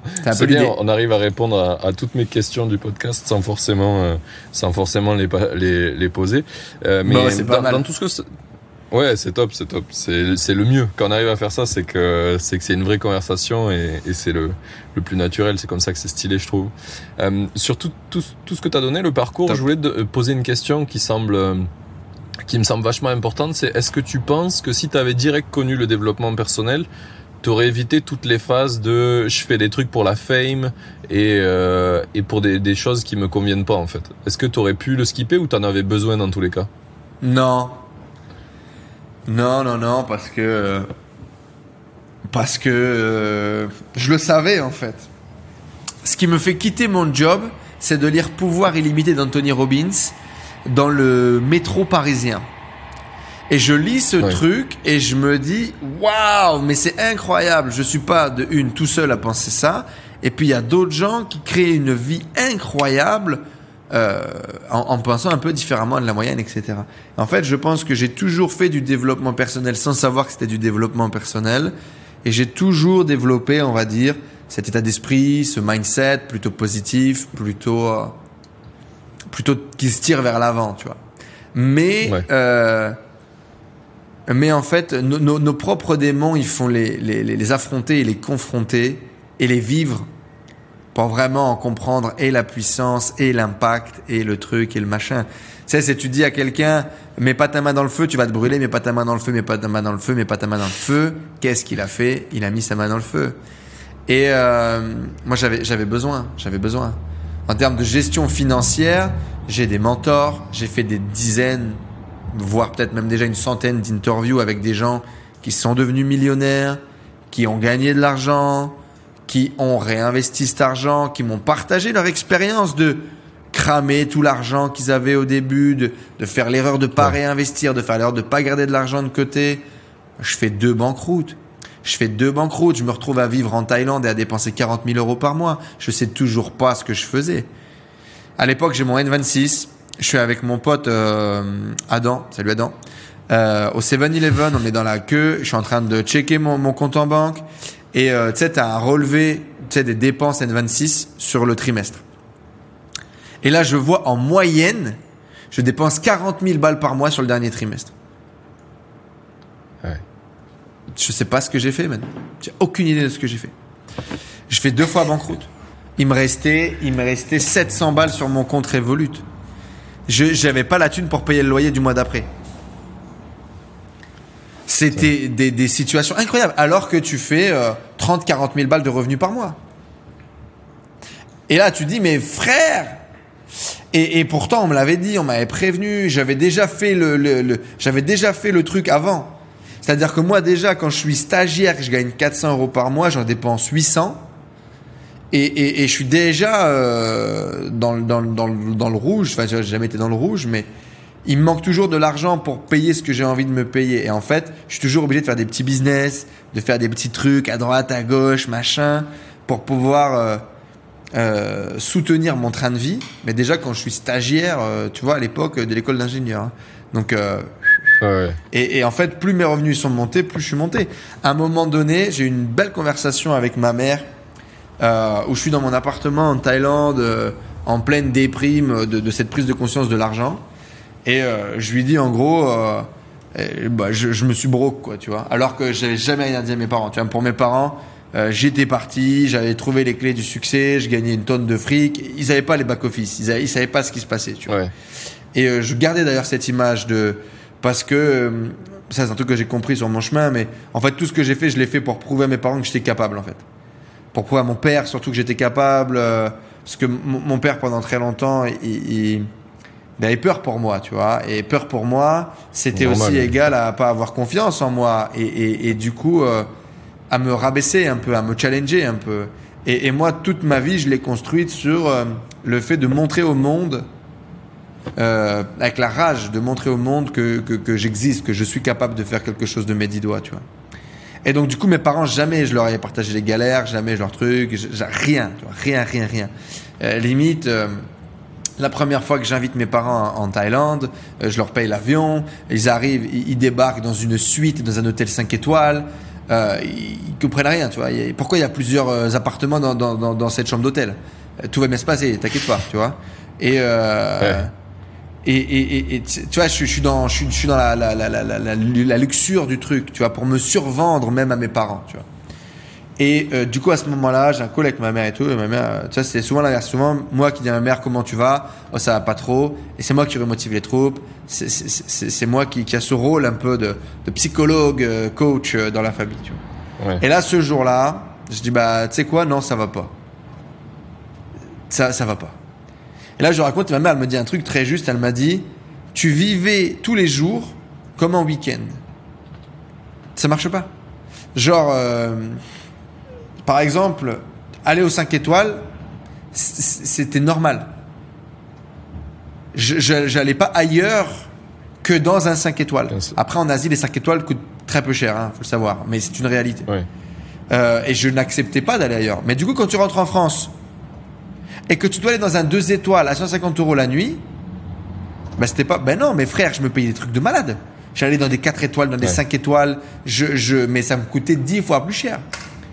Mais je n'acceptais pas de redescendre de standard. De redescendre de standing. Et donc, du coup, je me suis broke, mais de ouf. À vivre effectivement comme si euh, tous les jours étaient. euh, euh, mais c'est des trucs de fou. Mais genre, je sais pas, pour te donner un exemple complètement débile, il m'est déjà arrivé de commander du champagne au PMU du coin, tu vois.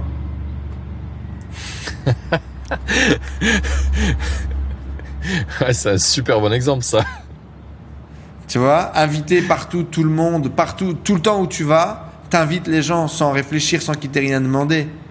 Et limite avec un peu d'arrogance, tu vois.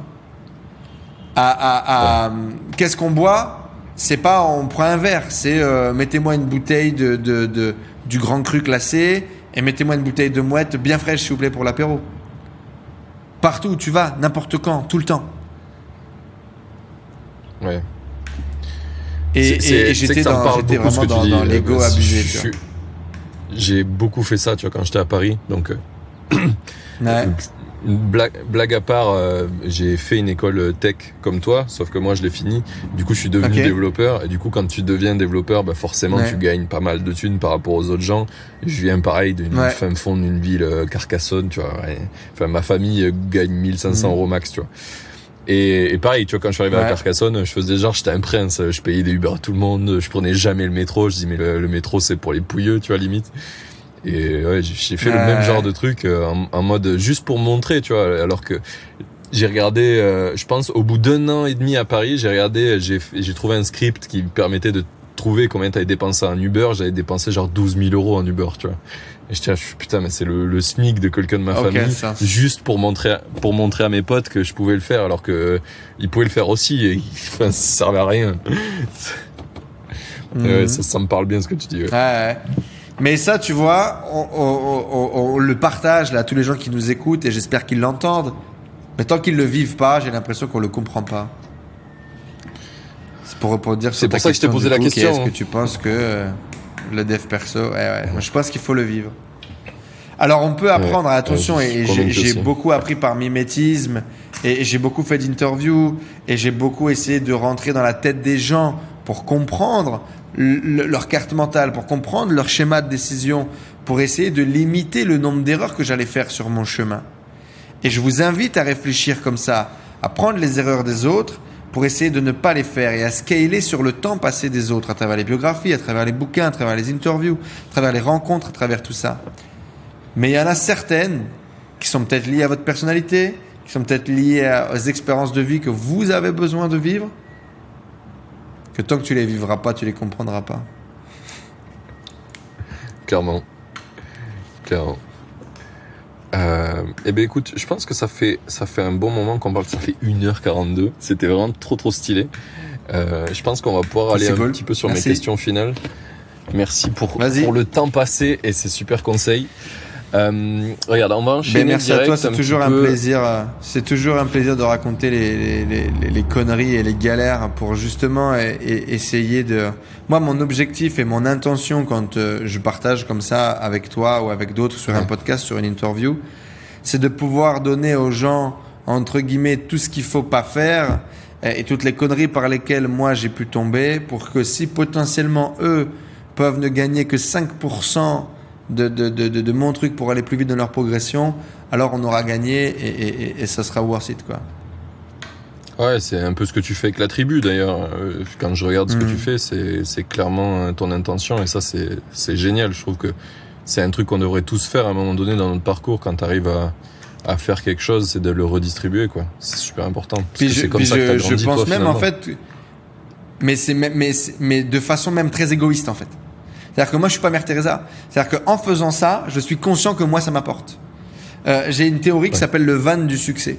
Et donc, dans le van du succès, tu es, sur la rangée du milieu. On est trois, tu vois. Et toi, tu es au milieu. Et dans ce van du succès, au même niveau que toi, il y a des gars qui sont au même niveau et au même niveau de problématique que toi dans le business ou dans la vie. Et donc, ces gens-là, ils ont le même niveau de revenu plus ou moins que toi. Euh, ils ont le même niveau de problème. Et donc, entre vous, vous trouvez des solutions sur vos trucs, etc. Et vous avancez ensemble, tu vois. Et vous, vous êtes drivé par trois mecs, les mecs de devant dans le van, qui sont les leaders, qui sont les mentors, qui sont des mecs qui sont déjà là où vous n'êtes pas encore, qui sont là où vous voulez aller. Et donc ces mecs-là, ils vous inspirent, ils vous drivent vers l'avant parce qu'ils ont déjà atteint des résultats que vous n'avez pas. Et vous, ces mecs-là, vous leur posez des questions. Vous êtes derrière leur cul en mode frère, comment t'as fait ça? Comment ça, ça marche? Comment est-ce que je peux moi aussi répliquer ça dans ma vie, dans mon business? Et donc en faisant ça auprès de ces mentors, tu les challenges. Tu les obliges, eux, à step up, à skill up, Parce que tu leur demandes ne serait-ce que comment est-ce que tu as fait. Et donc quand euh, Ouais. toi tu dois repartager quelque chose, tu es forcément obligé de le masteriser. Et donc tu challenges tes mentors pour qu'ils grossissent. Et donc eux ils avancent. Donc eux ils avancent, toi comme tu les suis, tu continues d'avancer. Et de le dernier rang du van, qui est le, van- le- le dernier rang derrière toi, c'est trois personnes qui sont derrière toi, qui sont peut-être avec moins d'expérience, moins d'évolution que toi dans le business, et qui justement, à leur tour, eux te challenge. Et viennent chercher de l'info, et viennent chercher des conseils, et attendent que tu sois en capacité de pouvoir les driver. Et donc rien que par ce fait de mouvement-là, toi tu es obligé d'évoluer. Et donc tu avances. Et eux avancent aussi. Et le plus génial, c'est quoi? C'est d'avoir des gens dans le dernier rang du van qui sont des petits cinglés et qui grossissent à une vitesse beaucoup trop grande. Et toi, tu vas te dire, mais bordel de merde, va falloir que je me dépêche parce que les petits jeunes, ils commencent à arriver de façon très très puissante. Et si tout ça est fait dans la bienveillance et dans le partage, tu vois bien que le van du succès, il va que dans une seule direction. Et donc, de façon très égoïste, le fait d'avoir la tribu, le fait d'avoir des gens sur qui je- je- j'essaie de repartager, de réimpacter ce que j'ai appris, moi-même je skill up. Ouais. Et donc tout le monde est content. Mais je pars par contre du principe que dans tous les cas, toutes les démarches altruistes que je peux développer sont des démarches hyper égoïstes. Et je ne veux surtout pas que les gens croient que, que, que je suis euh, fucking Mère Teresa et que je fais avant tout les choses pour aider les gens. Je fais avant tout les choses pour m'aider moi-même, pour aider le petit cercle de gens que j'ai autour de moi. Et si par effet de bord ou boule de neige, alors ça peut répercuter sur d'autres gens, tout le monde est content, mon ego est content, la reconnaissance que j'ai envers moi est content, tu vois, et, et alors le- Ouais. le- l'écosystème fonctionne bien. Mais il y a un truc que j'aime beaucoup et, qui je sais plus m'a été dit par qui malheureusement, mais qui dit que de euh, de, de, de égoïste à héroïque, il n'y a qu'un pas, tu vois. Et en fait, c'est à partir du moment où les, les actions égoïstes que l'on prend tous commencent à avoir une répercussion qui ne touche pas ta simple personne. Alors à partir de là, tu peux commencer à être héroïque. Mais si tu cherches à être héroïque, tu seras forcément un égoïste raté. Je D'accord. trouve ça très pertinent, très intéressant et très inspirant. Grave. Grave. Je vais essayer de retrouver euh, de qui, euh, de qui c'était, parce que c'est super intéressant. Vas-y. Fais-toi plaisir. Ok.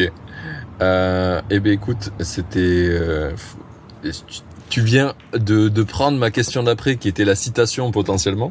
C'est, je pense que t'es super fort pour euh, deviner mes questions d'avance.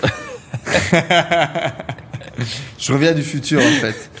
Euh, ça. Non, mais effectivement, cette, ci- cette citation, elle me drive, elle me drive grave parce que ça te remet en question de, de, de comprendre qu'est-ce que c'est que d'être égoïste en fait.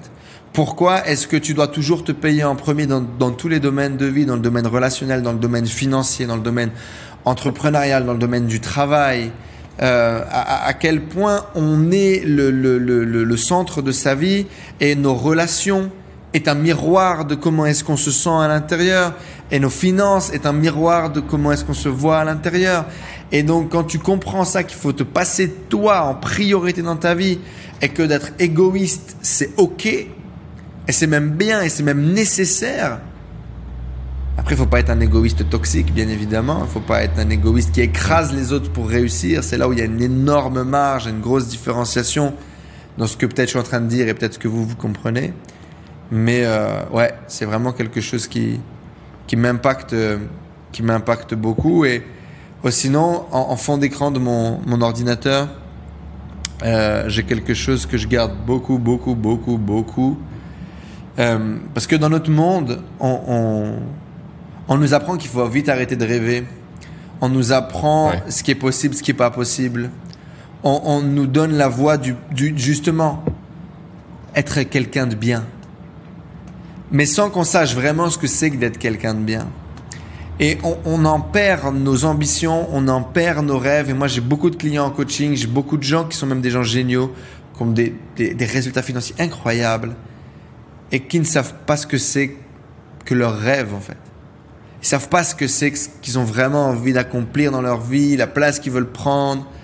Et cette citation, elle est de Paulo Coelho. Elle est en fond d'écran et je la garde parce qu'elle est vraiment importante. C'est Follow your dreams and transform your life.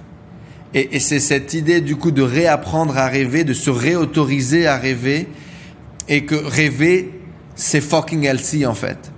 Et que rêver, c'est une des seules choses qui va nous amener à créer le futur, de, le, le- le présent de demain où tu seras à un autre niveau, peut-être que tu t'imagines même pas du tout aujourd'hui. Et Transform Your Life, qui est bien évidemment quelque chose que j'ai expérimenté beaucoup à travers Tony Robbins, les séminaires et les séminaires que j'ai pu faire après en développement personnel, qui est que peu importe qui t'étais hier, tu peux être quelqu'un de complètement différent aujourd'hui. Et que la seule façon de changer ton état émotionnel, de changer ta situation financière, de changer ton état de bonheur, ta situation amoureuse, c'est de transformer les actions que tu prends dans ta vie et de transformer ta vie vraiment. Aujourd'hui, moi, je, je, je suis fan, mais fan, passionné. Et je pense que c'est pour ça que les interviews marchent bien. Parce que je suis passionné des histoires des gens, en fait. Les gens qui ont réussi à créer une vie, à transformer leur vie, à créer une vie complètement incroyable, à réaliser le rêve Ouais. de gosse de quand ils étaient petits, à réaliser un truc qui les dépasse, un truc que tout le monde pensait impossible.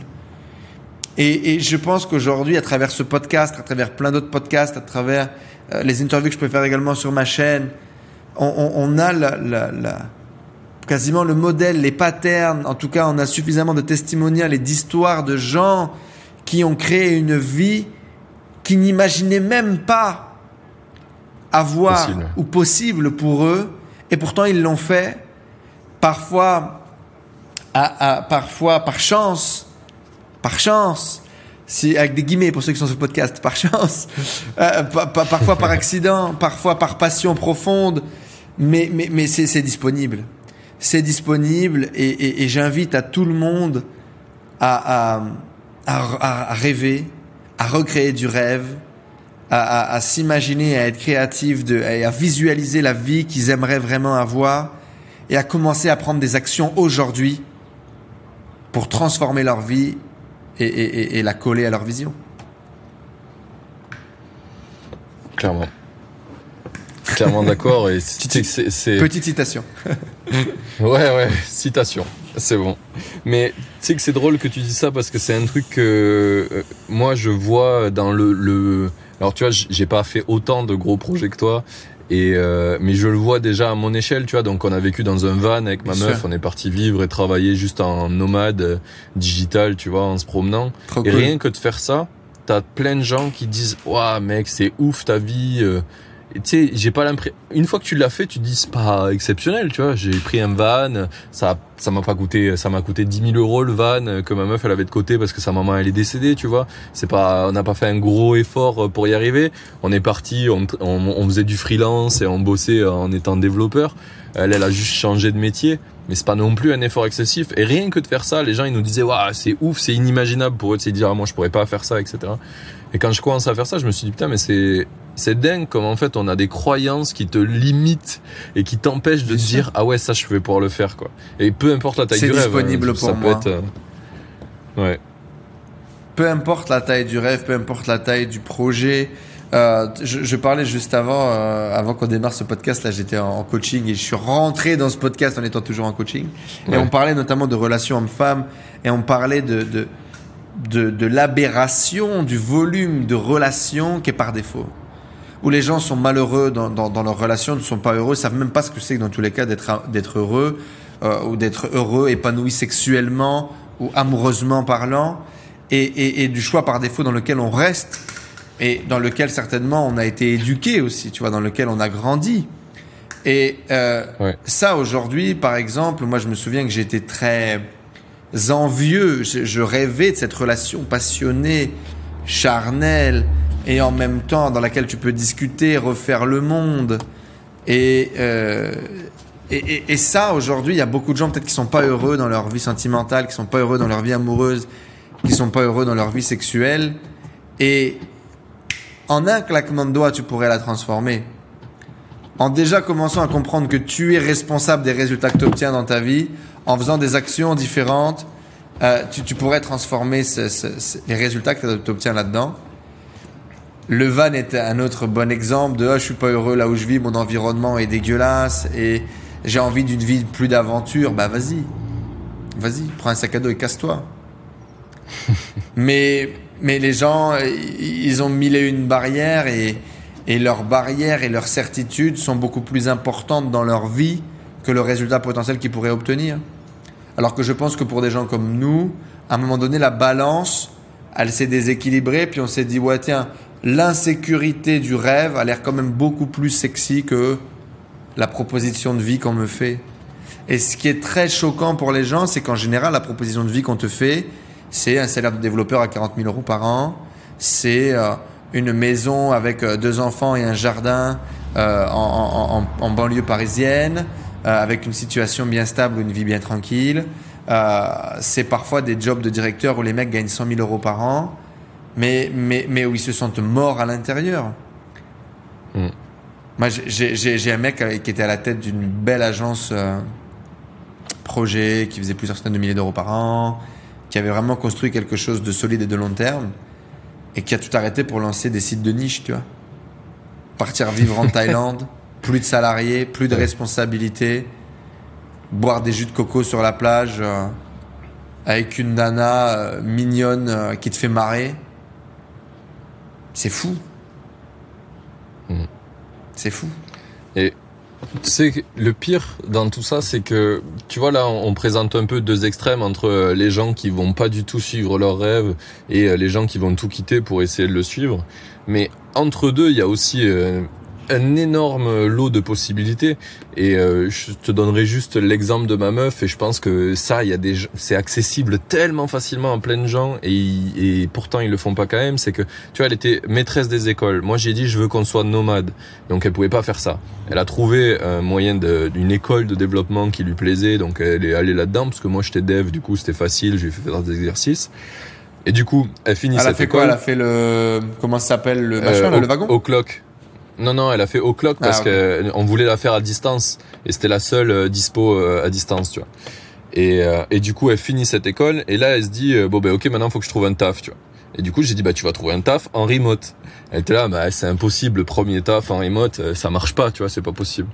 Et du coup, elle fait des entretiens et elle se fait rembarrer, tu vois. Elle a fait une école de six mois, elle fait des entretiens, on lui dit bah t'as fait une école de six mois, t'es pas ingénieur, tu vois. On revient au truc d'avant de ton histoire. Et j'ai dit, mais propose-leur mhm. à ces mecs-là de montrer ce que tu sais faire, même si tu prends un bash, propose-leur quand même, tu vois. Et elle, du coup, elle avait fait des mini-sites, des conneries sur son GitHub, euh, sur son site où elle partage du code, quoi. Elle avait fait des trucs. Et du coup, il y a un mec qui lui dit, non, euh, non, euh, t'es pas assez expérimenté, j'ai besoin de quelqu'un d'expérimenté. Elle lui dit, bah, va voir ce que j'ai fait sur mon, sur mon site. Et le mec va voir, il lui dit, bon, bah, ok, on va faire l'entretien. Elle fait l'entretien, le mec est trop content, il la prend. Et euh, la boîte dit bon ben on va faut que vous veniez à Paris. Dès que le Covid c'est fini vous venez vous venez à Paris. Et en fait finalement tu avec le Covid etc elle est arrivée à négocier petit à petit en étant dans la boîte en disant non non mais je suis bien remote. Regardez ce que je fais c'est trop cool. Je suis en camping-car au Portugal machin. Et à force tu vois juste de répéter ce qu'elle voulait eh ben c'est arrivé. Ils lui ont dit bon ben le remote c'est ok tu vois. Et euh, et au début elle a été prise en stage Ouais, non, mais c'est ça qui est, qui est, qui est dingue, c'est qu'en fait, faut juste vous, le vouloir, et ça peut être des petites choses, et t'arrives à progresser, et tu le fais un peu chaque jour. Et donc, elle a fait un stage de six mois, et à la fin de ces six mois, ils lui ont dit, bon ben, on va t'embaucher en CDI. Et eux, ils pensaient la prendre à 1008, tu vois, en CDI, un truc euh, basique. J'ai dit, non, faut que tu demandes un bon truc, tu vois, 2005. Elle était là, mais 2005 en junior, j'y rêverai jamais. Je fais, mais demande-les, demande-les vraiment, crois-y que tu les vaux. Moi, je te dis que tu les vaux. Et du coup, elle a demandé, ils lui ont dit non. Elle a dit bah j'accepte pas alors. Et ils sont revenus vers elle deux heures après. Ils ont dit ouais bah, bah ok. ok, tu vois, ok, juste si tu nous promets de rester deux ans chez nous. Et en fait, juste en, en, tirant un petit peu la couette de ton côté finalement, tu vois, juste en étant égoïste, que tu disais tout à l'heure, t'arrives à même step up connaissant, le peu de ta, vie que t'as en mieux. Ouais ouais, ou en y croyant un petit peu, en fait. C'est juste de believe. tu vois, si tu crois un petit peu en toi, ben, t'arrives à step up le truc. Et elle est mille fois plus heureuse là, à 2500 euros par mois, en étant en remote, que euh, quand elle était prof, alors que c'était le rêve de sa vie, tu vois. Elle rêvait, petite, d'être professeur des écoles. Et quand elle a réalisé, ben, en fait, c'était de la merde, parce que, ben, t'es payé au lance-pierre, tout le monde te gueule dessus, et personne est content. Enfin, c'était un enfer.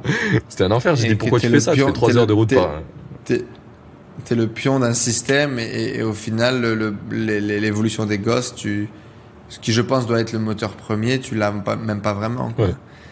Tu l'as même pas Ouais, vraiment. Et bon, les, les, les, les sourires des enfants et machin, à un moment donné, c'est plus suffisant pour continuer.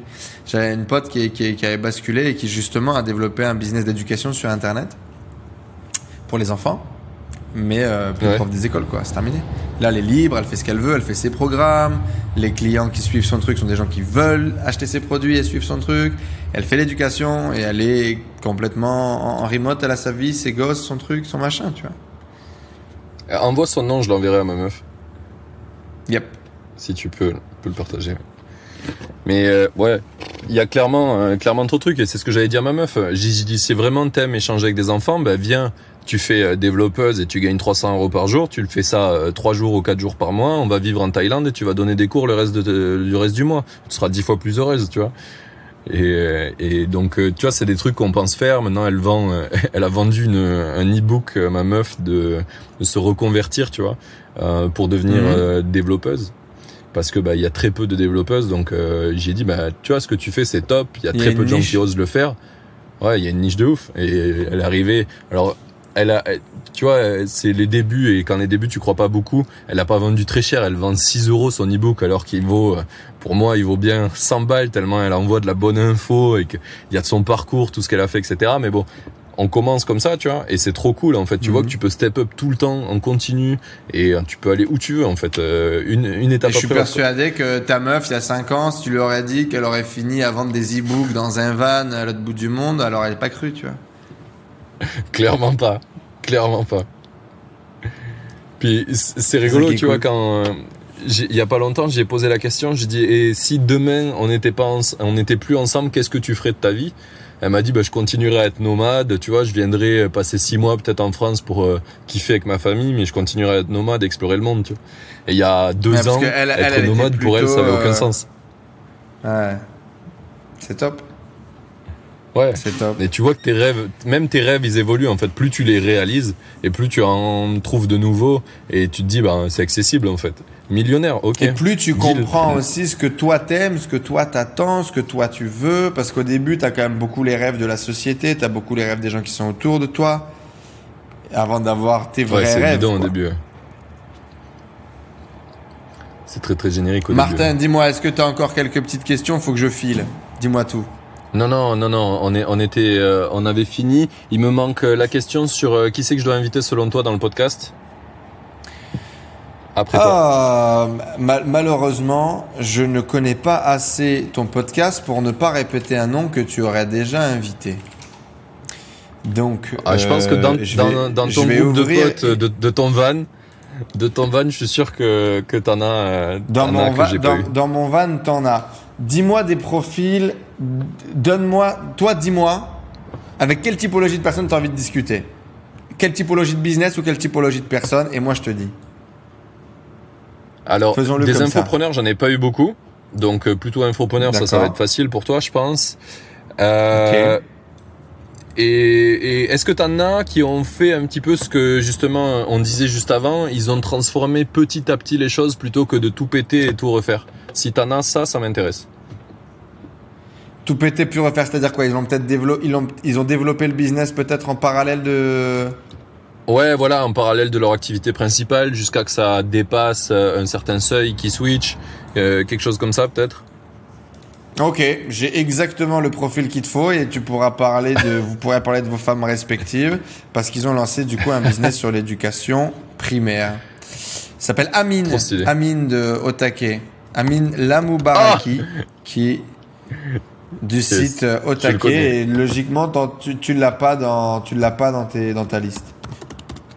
Ouais, je l'ai pas, mais j'ai un pote euh, qui a suivi ses formations et qui a trop kiffé. Donc, euh, c'est, je vais le, je vais le contacter. Une personne, une, une personne incroyable, très très très gentille, euh, des, des très belles valeurs.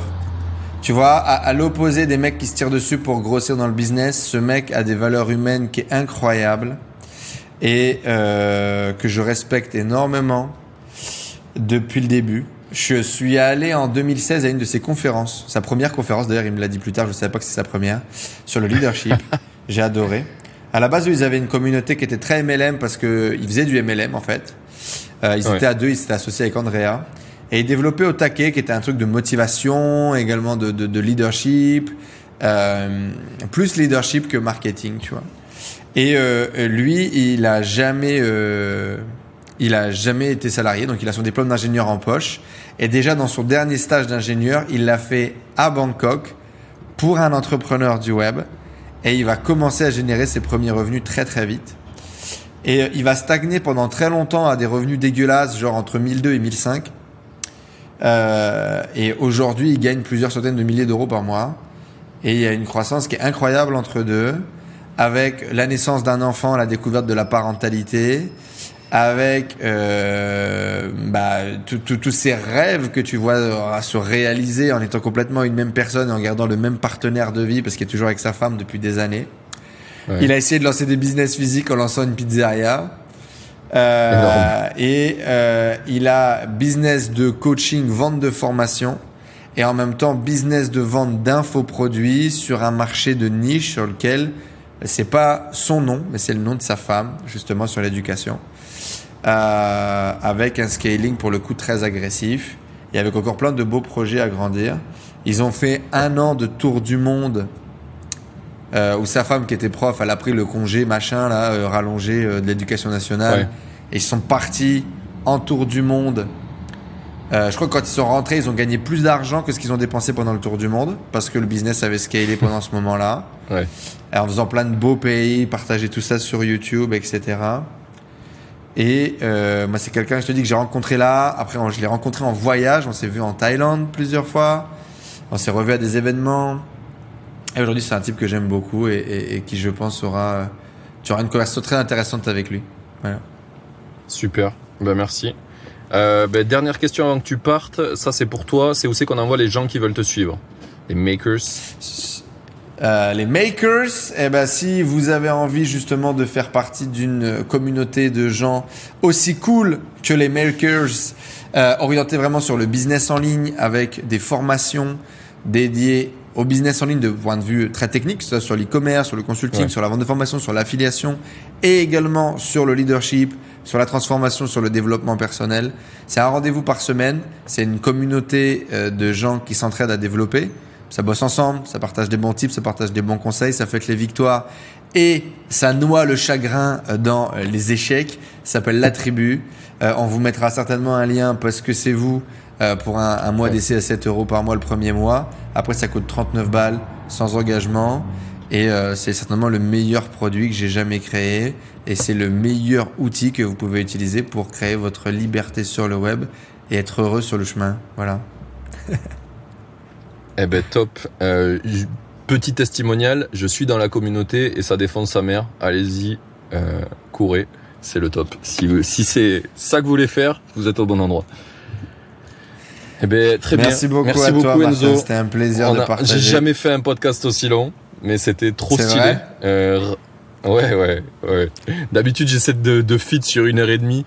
Mais euh, là, tu m'as fait une explication de ton parcours tellement deep et tellement cool Mais que c'était impossible de, c'est de- vrai, de- Je suis parti, je suis parti en roue libre en plus, putain. Euh, tu m'as dit en trois lignes et moi j'ai essayé de faire que les trucs se suivent. et c'est parti en couille. Mais franchement, c'était top. Je pense que n'importe qui qui va l'écouter va l'écouter jusqu'au bout parce que c'est vraiment euh, des pépites sur pépites que tu racontes et euh, et, et je pense qu'il y a plein de gens qui ont besoin de l'entendre. Il y en a plein qui auront besoin de se prendre des claques quand même, mais il y en a qui ont besoin de l'entendre. C'est clair. Et euh, plus ça vient, plus je pars vers du format long, même pour moi, mes propres interviews. J'ai Ouais. fait mon interview la plus longue qui est de 4 heures avec euh, Emmanuel Fredenrich euh, ce mercredi. Et euh, à plusieurs reprises, il dit c'est quand même beaucoup plus agréable d'avoir un format long où je peux expliquer justement le tenant, les aboutissants, le pourquoi du comment, de ce qui s'est vraiment passé en back-office pour que ça finisse comme ça. Parce que la majorité du temps, tu racontes le point final, euh, tu, par- tu racontes trois quatre galères, Ouais. mais euh, les gens ne comprennent pas le, le, le, le- le cheminement, le comment est-ce que ça s'est fait. 4 heures, c'était vraiment long, mais euh, j'aime beaucoup. Et tu vois, des mecs comme euh, Joe Rogan, par exemple, qui ont justement ce format long d'interview, c'est très inspirant. Et je pense qu'il faut, justement, dans un monde où on court tout le temps, apprenons peut-être aussi à prendre le temps, tu vois. Je sais pas. Clairement. Une invitation. C'est une des questions que je, je, je me pose. Donc, euh, regarde, là, on a commencé à le faire. Et je pense que je le ferai de plus en plus euh, euh, dans, ce, dans ce podcast et dans les vidéos, de toute façon, qui sont là. Après, j'ai des format, ratés, tu ouais, vois, je- sur les 200 interviews que j'ai, j'ai des gens, putain, je me faisais chier comme un rat mort et j'étais impatient que le truc se termine. Et là, faut améliorer la sélection des invités, mais tu vois, quand je vois un peu la liste des gens que tu vas chercher, les questions que tu as à leur poser, etc., euh, je pense que tu te feras jamais chier, quoi, et qu'il y a moyen de t'amuser. hein. Clairement. J'ai eu deux, trois galères où c'était un peu complexe, mais en soi, c'est quand même plutôt cool à chaque fois, quoi. Donc, euh, donc j'espère. Faut se focaliser là-dessus. Je touche du bois. Ouais. Ah, faut se focaliser là-dessus. À très bientôt, Martin. Merci beaucoup pour ce partage. Ouais. C'était euh, très enrichissant. Et puis, je te dis euh, à très bientôt dans de prochaines aventures.